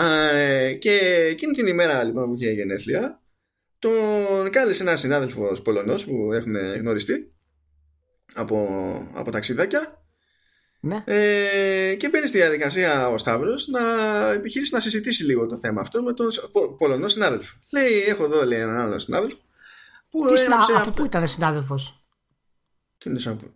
Συνάδελφος, δεν είναι συνεργάτες στην ίδια μπάντα. Συνάδελφος εννοούμε ότι είναι, ο τύπος είναι Πολωνός δημοσιογράφος. Είναι στο άθλημα. Α, ε, ναι, πες αυτό. Όπω είπε συνάδελφος, λέω ποιο μιλάγε. Με κάποιον από το CD Projekt.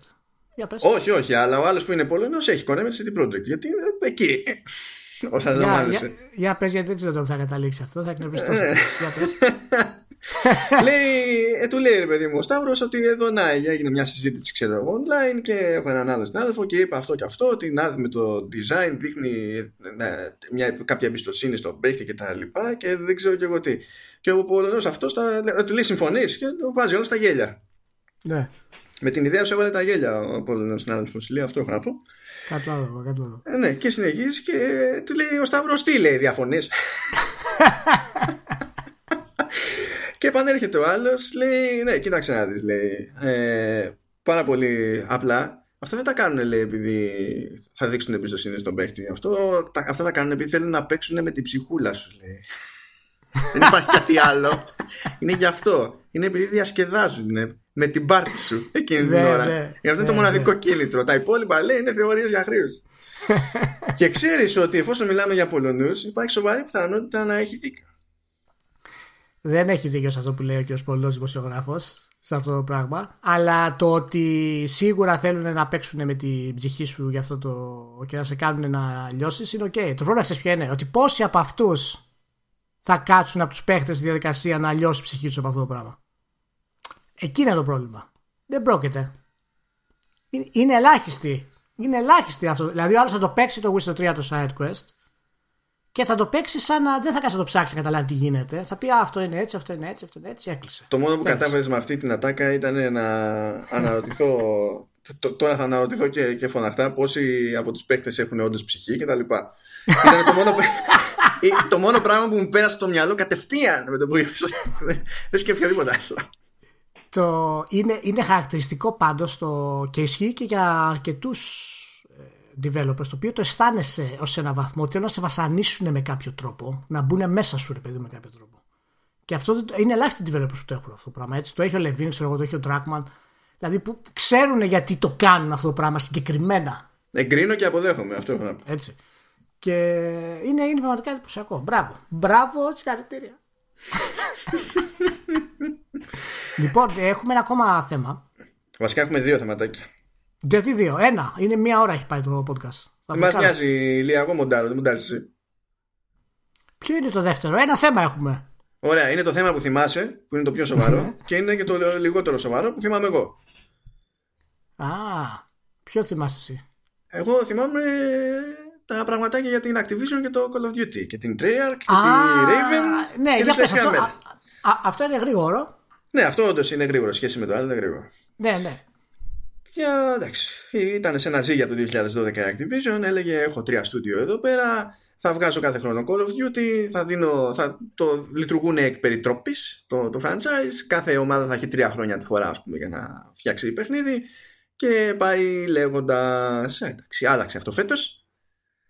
Ε, Τι, τι έγινε στην Activision δηλαδή; Έχουν αλλαγές; Τσακωνόταν, λέει η Raven με τη Sledgehammer, γιατί υποτίθεται ότι στείλαν από κοινού, από κοινού Call of Duty με έμφαση στο single player. Πραγματικά δεν θα μπλέξω σε αυτή στη σχετική συζήτηση, διότι δεν αντέχουν Ε. τα νεύρα μου να το σχολιάσω σοβαρά αυτό. Όχι και δεν θα λάβω μέρο κι εγώ. Ε, Ναι, με αυτά τα μπρος πίσω έτσι, τα, τα φοβερά.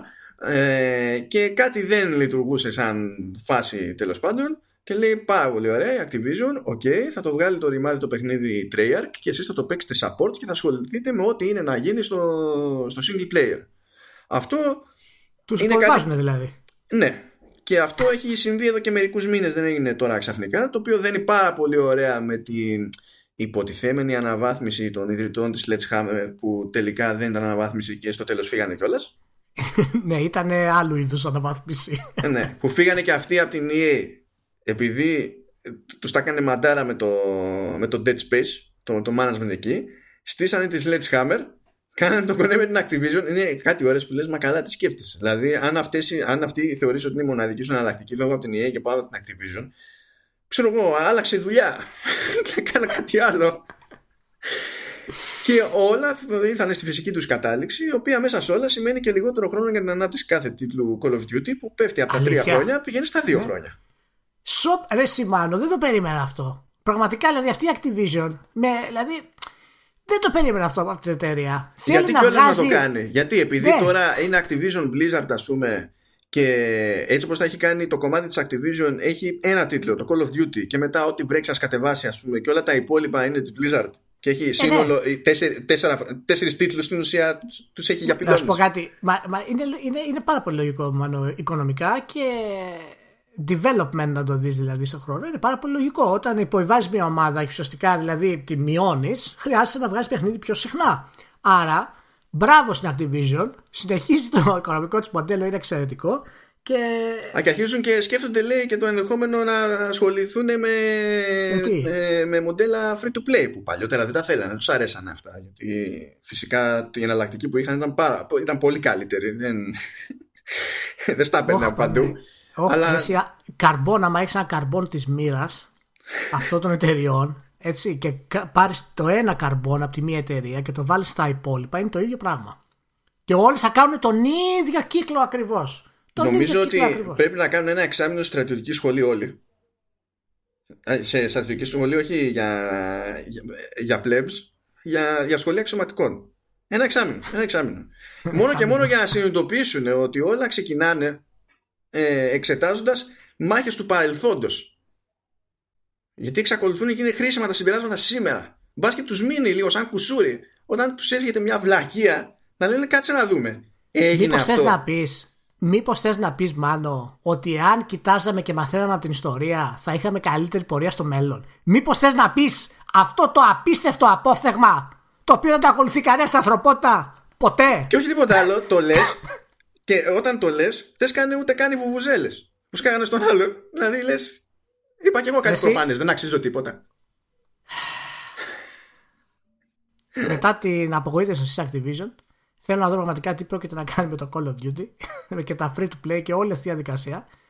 Θα το θυμίσω για άλλη μια φορά. Αυτή η εταιρεία έπεσε έξω σε κάθε της πρόβλεψη για, το, για, για τα remakes του Crash Bandicoot γιατί κατάφερε μετά από όλο αυτό το hype να θεωρεί ότι δεν θα πουλήσει στα σοβαρά αυτό το παιχνίδι. Μιλάμε για τέτοιο βάθος σκέψης. λοιπόν, Μάνο θα σε αφήσω τώρα να βγάλεις το άχτι σου.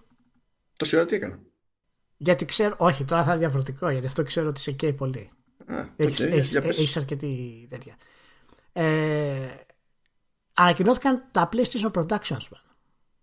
Λοιπόν, η νέα κίνηση της Sony στον κόσμο του σινεμά και της τηλεόρασης με IP του PlayStation. Λοιπόν, ξέρω ότι αυτός σε καίει. Έχει μέσα σου δημιουργηθεί ένας λαβύρινθος συμπερασμάτων που θες να τα βγάλεις προς τα έξω. Σου δίνω 4 λεπτά και 36 δευτερόλεπτα. Αυτή η συζήτηση μοιραία ξεκινάει με το hashtag The Vest Was Right δεν, ε, δεν μπορώ να σκεφτώ εξέλιξη που να ε, πηγαίνει πακέτο με τόσες επιβεβαιώσεις παλιότερων θεωριών μου. Λοιπόν, πρώτα απ' όλα, απλά για να τη σπάσω σε κανένα fanboy, αυτή η κίνηση είναι πολύ μεγάλη μαγιά. Είναι καλύτερη κίνηση, σημαντικότερη κίνηση από αυτή που έκανε για να, με τη, από τη συμφωνία με τη Microsoft. Ε, και ταυτόχρονα δεν είναι κάτι που σκέφτεται πρώτη, γιατί το είχε σκεφτεί πρώτη η Microsoft. Απλά ήταν ανίκανη να το κάνει οτιδήποτε. Και γι' αυτό τα διέλυσε όλα σε χρόνο μηδέν. Πέρα από αυτό το γαργάλιμα στο, στα πανταχού fanboys, προσέξτε τώρα τι σημαίνει αυτό το πράγμα. Πάρα πολλά χρόνια, από E3 σε E3, είχε ένα κομμάτι στην παρουσίαση της Sony, όπου έβγαινε κάποιος χαρτογιακάς από τη Sony Pictures και έλεγε ότι εμείς εδώ έχουμε το γράμμα και ναι. θα αναπτύξουμε τα IP μας και τα λοιπά. Είμαστε storytellers και θα κάνουμε ναι, ναι, συνέργεια και θα κάνουμε φοβερά πράγματα. Και φυσικά δεν γινόταν ποτέ τίποτα. σα ίσα που. Της αφήγησης. ναι. σα ίσα που έχεις κάθε απόπειρα για κινηματογραφική μεταφορά IP της Sony να πηγαίνει σε οποιονδήποτε άλλον εκτός από τη Sony Εκτός της Sony. και, η, και η Sony Pictures να παίρνει IP της Capcom, το Master Hunter, το Resident Evil. και τα αποτελέσματα να είναι αυτό που, αυτά που είναι συνήθως, ξέρω εγώ. Οπότε, όπως αντιλαμβάνεστε, όλο αυτό, όπως έλεγα, είχα διαλυθεί. Δεν ξέρω καν σε ποιο μέσο ήμουν κάθε φορά. Δηλαδή, πρέπει να τα έλεγα όταν είχα κάνει μια περατζάρα από το Game Life. Πρέπει να τα έλεγα, δεν θυμάμαι να τα έλεγα στο Epic Game Pro. Μπορεί να μην είχα προλάβει. Ότι η Authority τα ίδια, επί Infinity τα ίδια. Ότι όλη αυτή η ιστορία με τη Sony Pictures είναι ένα τεράστιο παραμύθι και απλά οι τύποι δεν γουστάρονται μεταξύ τους. Ναι, ναι. Είδε και από είδε λοιπόν η Sony, σου λέει: Κοιτάξτε να δεις κοιτάω σαν εταιρεία ρε παιδί μου έχω ένα κομμάτι το PlayStation που πλάκα στην πλάκα μου γεννάει IP και μου γεννάει IP που είναι πλέον έτοιμα από άποψη αναγνωρισιμότητας. ενώ ε, και σε συχνότητα που μπορεί να εμάς καλά στο gaming να μας φαίνεται ότι γεννάνε αυτά τα νέα IP κάθε μέρα αλλά για τα δεδομένα μια Sony Pictures ας πούμε πηγαίνει με την ταχύτητα του φωτώσει το, το PlayStation συγκριτικά. Θα το, θα το ονομάσω αυτό η, η πιο φανερή επιφύτηση όλων των εποχών. Ε, ναι, ναι, ναι. Και εδώ θέλει βουβουζέλες πιστεύω. Ε, Τέλος πάντων, και κάνει αυτή την κίνηση, σου λέει: Δεν θα μπλέκω εγώ, θα κάθομαι εγώ να περιμένω Sony Pictures. Θα φτιάξω δικό μου στούντιο που θα είναι κομμάτι του PlayStation, δεν θα είναι κομμάτι τη Sony Pictures και θα κάνω τα κουμάντα μου. Και επειδή θα κάνω εγώ τα ρημάδια τα κουμάντα, θα έχω και τον έλεγχο του IP, θα μπλέκω και με την παραγωγή για να υπάρξει ελπίδα να μην μου σκάσουν αυτό το πράγμα στη μάπα. Γιατί, Γιατί πολεμά τόσα χρόνια να βγάλω ταινία Uncharted και μου έχουν γίνει τσουρέκια. Για αυτό. Ε, θα συμπληρώσω και θα επεκτείνω την εισαγωγή σου λέγοντας ναι. ότι όντως αυτή η ανακοίνωση είναι ένα τρισεκατομμύριο φορές πιο σημαντική από την ανακοίνωση συνεργασίας με τη Microsoft. Έτσι, δεν συζητάμε καν. Η, η, πρώτη, η πρώτη είναι μια, μια κίνηση στρατηγική. Αυτή είναι μια κίνηση οράματος που αυτή δεν είναι μια κίνηση που θα αποδώσει τώρα. Είναι μια κίνηση που θα αποδώσει στα επόμενα δύο PlayStation. Μέσα, μέχρι τα επόμενα από το 5 και το 6, εκεί θα χτιστεί όλο αυτό το πράγμα. Και θα πούμε, θα, εάν γίνει αυτό που πρέπει να γίνει. Το πόσο σημαντικό είναι για μια εταιρεία να παίρνει, να έχει ξεκινήσει όχι με το PlayStation, αλλά με τηλεοράσεις, με κάμερες, με στέρεο, δεν ξέρω εγώ τι, ε, και να φτιάχνει τη δική της κινηματογραφική παραγωγή. Στούντιο. Τα δικά της κινηματογραφικά στούντιο να μην πηγαίνουν τα πράγματα όπως θα θέλει σε όλες τις πάντες και να καταλήγει το PlayStation, η μικρότερη της, να το έχει φτάσει σε σημείο που είναι η πιο σημαντική και μέσω αυτού να επιστρέφει στα κινηματογραφικά της παραδείγματος χάρη, είναι, κάτι, είναι μια ακίνηση απίστευτο, απίστευτα οραματική, κατά τη γνώμη μου. Είναι, είναι εκπληκτική η συγκυρία από την άποψη ότι ξέρει ότι τα τελευταία χρόνια ε, αναγκάστηκε να χάσει τον έλεγχο που είχε τουλάχιστον στο κομμάτι του Spider-Man από τα IP της Marvel. Ναι δεν έχει τον ίδιο έλεγχο που είχε. Οπότε ακόμα και εκείνος που κοιτάζει τη Sony ως κινηματογραφικό στούντιο συνειδητοποιεί ότι άνοιξε μια τρύπα που θα συνεχίσει να μεγαλώνει και με κάτι πρέπει να ρεφάρει. Και είναι ο λογικότερος και ευκολότερος και γρηγορότερος τρόπος να ρεφάρεις κάπως έτσι, κινηματογραφικά. Ε, άλλο που δεν θα θέλανε στο PlayStation μεριά τέλος πάντων να λένε ότι γιατί να μην κάνουμε κι εμείς κάτι λογικής Marvel, όχι με την έννοια του Cinematic Universe, γιατί τα IPs είναι τελείως ξεμπαρκά μεταξύ τους. Πολλά εδώ πέρα δεν είναι το ίδιο πράγμα. Αλλά σου λέει ότι εντάξει, τα παιχνίδια που βγάζουμε που έχουμε και από πεποίθηση τα πάμε κυρίως για αφήγηση, δεν βγαίνουν 2-2 και 3-3, δεν γίνεται.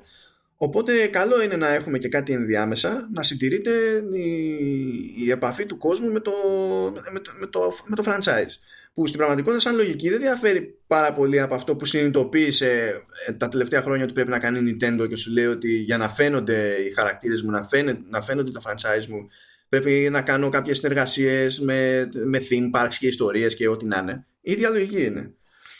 Και... Σε, σε νιώθω ότι κάτι πας να πεις. Για πες. Ναι, αυτό ακριβώς είναι, το, είναι, το, είναι μεγάλη κίνηση που κάνει η Sony αυτή τη στιγμή. Γιατί είναι μια κίνηση η οποία ξεκίνησε από την Nintendo έτσι, γιατί και αυτό είναι φοβερό γιατί πόσα Συ, πράγματα έχουν ξεκινήσει. Συγγνώμη, ε, συγγνώμη, ναι. συγγνώμη. Πάμε πάλι. Πάμε πάλι.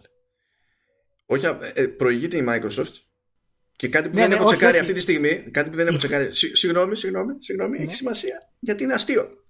Νομίζω ότι πριν από τη Microsoft το δοκίμασε κάποιος πιο αστείος. Και δεν τα έχει καταφέρει μέχρι στιγμής να βγει σε καλό. Η Ubisoft.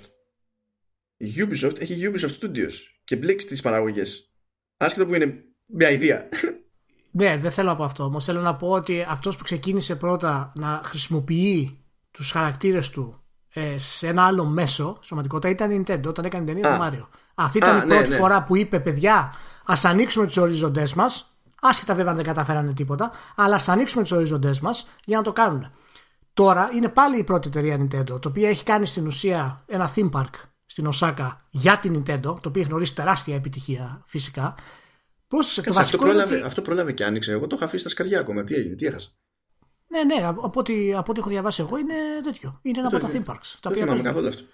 Ε... Ναι, OK, okay, συνέχισε. Και είναι, ειδικά το theme park είναι το πιο σημαντικό ας πούμε κομμάτι για να σπρώξει μια εταιρεία τα IP της σε ένα άλλο χώρο. Και για να το κάνει αυτό φυσικά χρειάζεται, ξέρεις, μασκότ. Χρειάζεται Μάριο, χρειάζεται Zelda, χρειάζεται. Ε, δεν της λείπουν οι μασκότ, το να πει. Έτσι. Ναι. Λοιπόν, η Sony έχει τέτοιο επίπεδο μασκότ, αλλά δεν έχει τέτοιο στυλ μασκότ. Ναι, που να βολεύουν το ίδιο εύκολα για theme park. Είναι λίγο πιο Μπράβο. Περίεργο. Οπότε η επιλογή της στην πραγματικότητα και μέσα από όλα αυτά που ανέφερες, βέβαια, ότι κοιτώντας και τη Microsoft, τι κινήσει έκανε η Microsoft, κοιτώντας τη Ubisoft, η οποία έφτιαξε τα Ubisoft Studios, αλλά εντάξει. Ε, η μόνη επιλογή ήταν στην ουσία να κάνει αυτό το πράγμα. Να πει, παιδιά, εγώ για να μπορέσω να επιβιώσω και να επεκταθώ αυτή τη στιγμή, πρέπει οπωσδήποτε να πάω σε άλλο χώρο. Και άμα περιμένω τον κινηματογράφο, ακόμα και αν μου ανήκουν εν, τα στούντιο, παραδείγματος χάρη είναι δικά μου, δεν βγαίνει η κατάσταση έτσι. Και κοιτάει, ας πούμε, την ε, παραγωγή που θα κάνει το Netflix για το Witcher. Κοιτάει τεράστια επιτυχία του Detective Pikachu. Και λέει, για κάτσε ρε, εσύ. Εγώ έχω τόσα απίστευτα IP. με τόσα, game, με τόσα Game of the Years Awards. Έχω τα, το καλύτερο software, exclusive software που υπάρχει και έχει κυκλοφορήσει. Που βολεύουν και για ταινίες. Δηλαδή τα παιχνίδια της Nintendo δεν είναι εύκολο να γίνουν ταινίες. Αλλά τα... Α, ναι. Οπότε βρίσκεις στην ουσία με αυτόν τον τρόπο ε, κάνει αυτή την επένδυση για να μπορέσει να επεκταθεί. Μου κάνει τρομερή εντύπωση αυτοπεποίθηση της εταιρείας για να δημιουργήσει τα PlayStation Productions και μπορεί να πάει παντού έτσι. Γιατί θα είναι υπεύθυνη για να κάνει το streaming. Μπορεί να το κάνει σε τηλεόραση, μπορεί να κάνει δικό του PlayStation Channel, π.χ. όπως είναι το Netflix, αλλά να έχει streaming τις παραγωγές της. Και μ' αρέσει που πάει να χρησιμοποιήσει το μοντέλο της Marvel. Έτσι, δεν πρόκειται να είναι το επίπεδο ταλέντου που έχει Marvel να, το, να πάει στη, στη Sony, αλλά είναι μια αρχή προς αυτό. Κοίτα, να πετάξει μια, την πιο μεγάλη παπάντζα που μπορεί να παίξει αυτή τη συζήτηση. λοιπόν, επειδή μιλάμε για επιχειρήσεις που εντάξει, μπορεί να τους πιάνεις ε, ώρες ώρες και να κοιμούνται όρθιοι αλλά αυτό δεν πάει να πει ότι δεν μπαίνουν στη διαδικασία να, να εξασφαλιστούν για λίγο παραπέρα. Πάνω απ' όλα για την εξασφάλιση κόβονται, κόπτονται. Ε,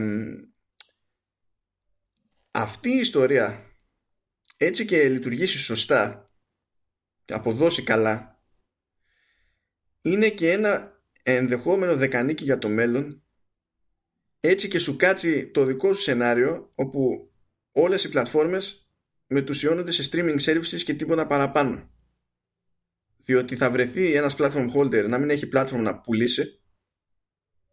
Άρα τι του μένει που είναι σημαντικότερο όλων; Το IP όλα καταλήγουν στο IP. Ένα είναι αυτό που λες, σκέψου τη δυνατότητα, παραδείγματος χάρη, του να παρακολουθείς έτσι, μία σειρά Uncharted και τελειώνει το επεισόδιο και κάνεις ένα κλικ στο, στο βογλό και φορτώνεις το παιχνίδι.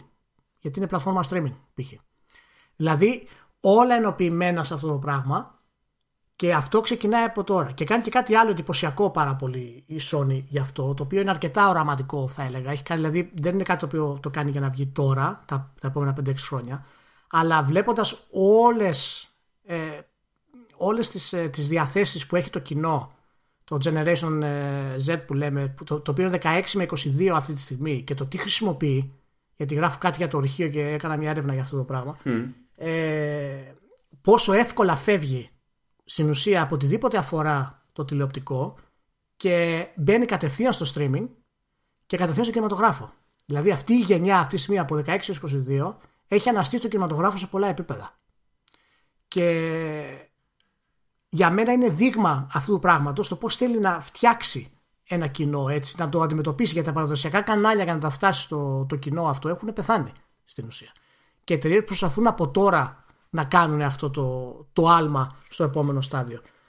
Άσε τώρα θα σου στείλω ένα link ε, μετά για να δεις τα... κάτι πολύ ενδιαφέρον στα ποσοστά για το τι χρησιμοποιούν ας πούμε, αυτές οι γενιές του και οι millennials και οι επόμενοι generation Z ας πούμε. Όπως... Ναι εντάξει η τάση είναι προς το κινητό γιατί πέτυχα και κάπου μια συζήτηση σχετική κάτι, κάτι διάβαζα για το, για το ναι. θέμα. Και... Αλλά ναι εντάξει. Αυτό είναι και αυτό είναι που μου κάνει εμένα εντύπωση που δεν έχει γίνει μεγάλη είδηση. Έγινε μεγαλύτερη είδηση η συνεργασία με τη Microsoft, το οποίο, oh, ναι, προ, προφανώς Microsoft, sorry, αντίπαλοι ενώθηκαν. Ναι, γιατί, γιατί δημιουργείται τζέρτζελο από τα fanboy. Μπράβο, εδώ ακριβώς. τι τζέρτζελο, αφού σου λέει τι είναι αυτό, που ξέρω εγώ τώρα τι έγινε. Και αυτό που πραγματικά πρέπει να σε ενδιαφέρει, γιατί αυτό μπορεί να ανεβάσει σε επίπεδο και να δεις ότι θα το κάνει και η Microsoft αυτό, έτσι. Η με Microsoft δεν έπρεπε να εγκαταλείψει εκείνη την προσπάθεια που είχε κάνει. Απλά αναγκάστηκε να την εγκαταλείψει επειδή την ξεκίνησε με βαριά καρδιά και δεν ήξερε τι έκανε στην πραγματικότητα. Ναι, ήταν πολύ γρήγορα αυτό το πράγμα που έκανε η Microsoft. Αλλά τώρα με αυτή τη γενιά, μόλις χτίσει τα IP της, δεν της σταματάει τίποτα από το να κάνει κάτι αντίστοιχο. Ναι, ναι, ναι. Είναι και πολύ πιο εξασφαλισμένη οικονομικά. Έχει το περιθώριο να κάνει ό,τι σκαφωδεί. Δεν έχει. Εντάξει. Όχι, όχι. Είναι πραγματικά μια εξαιρετική κίνηση και θα έχει πολύ ενδιαφέρον να δούμε αν θα έχουμε κάποιες άλλες ανακοινώσεις. Πιστεύω ότι θα πούνε τίποτα άλλο καινούριο σύντομα γι' αυτό; Ε, εντάξει, θα παίρνουν χρόνο. Είναι λίγο δύσκολο. Και βλέπεις ότι ξεκινάνε με τηλεοπτική σειρά. Πρώτη παραγωγή θα είναι ε, σειρά Twisted Metal. Το οποίο ναι. ακούγεται ηλίθιο, αλλά δεν είναι. Γιατί στην ουσία πιάνεις ένα πράγμα που είναι περίπου post-apocalyptic, το οποίο πηγαίνει στον αυτόματο. Ναι, μα... Παίζει action, θα έχει μια τσαχμινιά στο design, κάτι θα γίνει. Θα πιάσουν ακριβώς ένα από τα μεγάλα προβλήματα. Θα, έχει τη μετάβαση, ξέρεις, τη, τη, μεταφορά του game σε ταινία ή σε τηλεοπτική σειρά. Είναι διαφορετικά τα, τα μέσα, οπότε υπάρχουν διαφορετικοί κανόνες και, και τα λοιπά. Και έχει πλάκα έτσι. Αυτό μπορεί να λειτουργήσει ενδεχομένως σαν σειρά, ενώ έχει Μπράβο, πάψει ναι. να λειτουργήσει σαν παιχνίδι. Μπράβο. Παρ' όλα αυτά, μου κάνει. Ε, ε, θέλει προσοχή εδώ γιατί οι σειρές οι οποίες βασίζονται σε games, οι ταινίες βασίζονται σε games, πάντα προσπαθούν να πιάσουν το κινηματογραφικό κοινό και όχι απαραίτητα τους gamers. Τα ίδια πράγματα όμως... διαβάζουμε αυτές τις μέρες, νομίζω. Ε; ε; Τα ίδια πράγματα διαβάζουμε αυτές τις μέρες. Ε, ναι, αυτά είναι όλα έρχονται, ξέρεις, με mail κατευθείαν. με το που σκάνε, είσαι signed in, σκάνε το τέτοιο, το διαβάζεις επί τόπου. Και αυτό, αυτό ισχύει χρόνια, δεν είναι καινούριο. Ναι, αυτό, είναι το βασικότερο λάθος που κάνουμε. Αυτό είναι το βασικότερο πρόβλημα που έχουμε ως μηχανία. Δηλαδή, ακολουθεί αυτούς τους κανόνες, ακολουθεί τους άλλους κανόνες, αλλά κάποιο συγκεκριμένο για να πιάσει το κοινό του gamer δεν έχει γίνει. Και αυτή τη στιγμή γίνεται γιατί το κοινό του gamer εκτός ότι είναι ηλικιακά όριμο ε, είναι και μεγάλο. Ναι, πλέον δεν είναι. Δεν ψάχνεις μια, μια μειοψηφία. Δεν είναι... Οπότε μια σειρά σου το Twisted Metal, το οποίο εγώ δεν θα δω γιατί δεν με ενδιαφέρει. Δεν έχει πρόβλημα να τη δουν ένα εκατομμύριο κόσμος ή 500.000 κόσμος, ας πούμε, για 7-8 επεισόδια. Όχι, όχι. Και στην αρχή να σου πω δεν είναι ανάγκη να το δεις με δικό της service και τέτοια. Καλύτερα να κάνεις συμφωνίες εδώ και εκεί, να παίρνει κανένα φράγκο, ναι. αλλά να έχει μεγάλο, ε, μεγάλο visibility, μεγάλο reach και μετά, ναι. άμα της τη βαρέσει, το παίζει από την ανάποδη. Εντάξει τώρα. Αυτά είναι πιο. παίζει μεγαλύτερη ευελιξία εκεί. Πάντω. Να... Ναι. Θέλω να σημειωθεί κάτι. Για Δύο πράγματα. Πρώτον, επειδή λες ότι να, δεν αναφέρθηκε ως μεγαλύτερη είδηση κτλ. Πρώτον, γι' αυτό υπάρχει το vertical slice. Ω, μανοβέσο! Γι' αυτό υπάρχει το vertical slice. Αυτό είναι shameless plug, αλλά είναι ironclad. Δεν υπάρχει αντιεπιχείρημα, δηλαδή απλά έχετε χάσει. Ναι, δεν υπάρχει επιχείρημα, παιδιά. Ναι. Δεν υπάρχει επιχείρημα. Στο Vertical Slice θα ακούσετε αυτά που πρέπει να ακούσετε. Δεύτερο. Αντεπιχείρημα τώρα δεν μπορεί να υπάρχει τόσο άλλο γιατί είμαστε και δύο στο Vertical Slice. Αλλά τέλος πάντων. Εντάξει, μη. Όχι, Vertical μην Slice. Μην, μην, το, μην το εξηγείς. Χαλάει, χαλάει. ναι, συγγνώμη. συγγνώμη. Λοιπόν, και δεύτερον, έτσι, επειδή έχω κατηγορηθεί πολλάκι ότι είναι πάρα πολύ εύκολο να εστιάσω στο αρνητικό, στο στο β. Βλέπεις ότι Συγγνώμη, μια... δεν, έχεις κατηγορηθεί, είναι γεγονός. Εντάξει, θα το δεχτώ, είναι γεγονός. Είναι, είναι, είναι γεγονός. Αυτό δεν αναιρεί ότι μπορεί να εστιάσει και στα θετικά. Απλά λέμε. Όταν παίζει μια τέτοια φάση, όταν, ό, όταν αισθανθώ μια μαγκαία μπροστά μου σαν κι αυτή, βλέπεις το. Ανάποδα τελείως. Ναι, όχι, είναι δεκτό. Εγώ δεν λέω ότι παραγνωρίζεις το, το, το, θετικό. Το αναγνωρίζεις και το είσαι ο καλύτερος κτλ. Αυτό. Απλά συνήθως είναι πιο του αρνητικού. Ναι, ρε παιδί μου, αλλά δεν δίνει. Á, άμα με πετύχει ο άλλος να ενθουσιαστώ. Και θα πάθει ένα σοκ. Ε, εγώ ήξερα ότι ενθουσιάστηκες πριν καν μιλήσουμε. το ναι, δεν το είχαμε εξηγήσει αυτό. Ναι, δεν, δεν είχαμε συζητήσει από πριν για το θέμα. Και να, και να πούμε πάντως ε, και μπράβο στον Μάνο που ενθουσιάστηκε για αυτό το πράγμα. Ε, και του χρόνου. Και...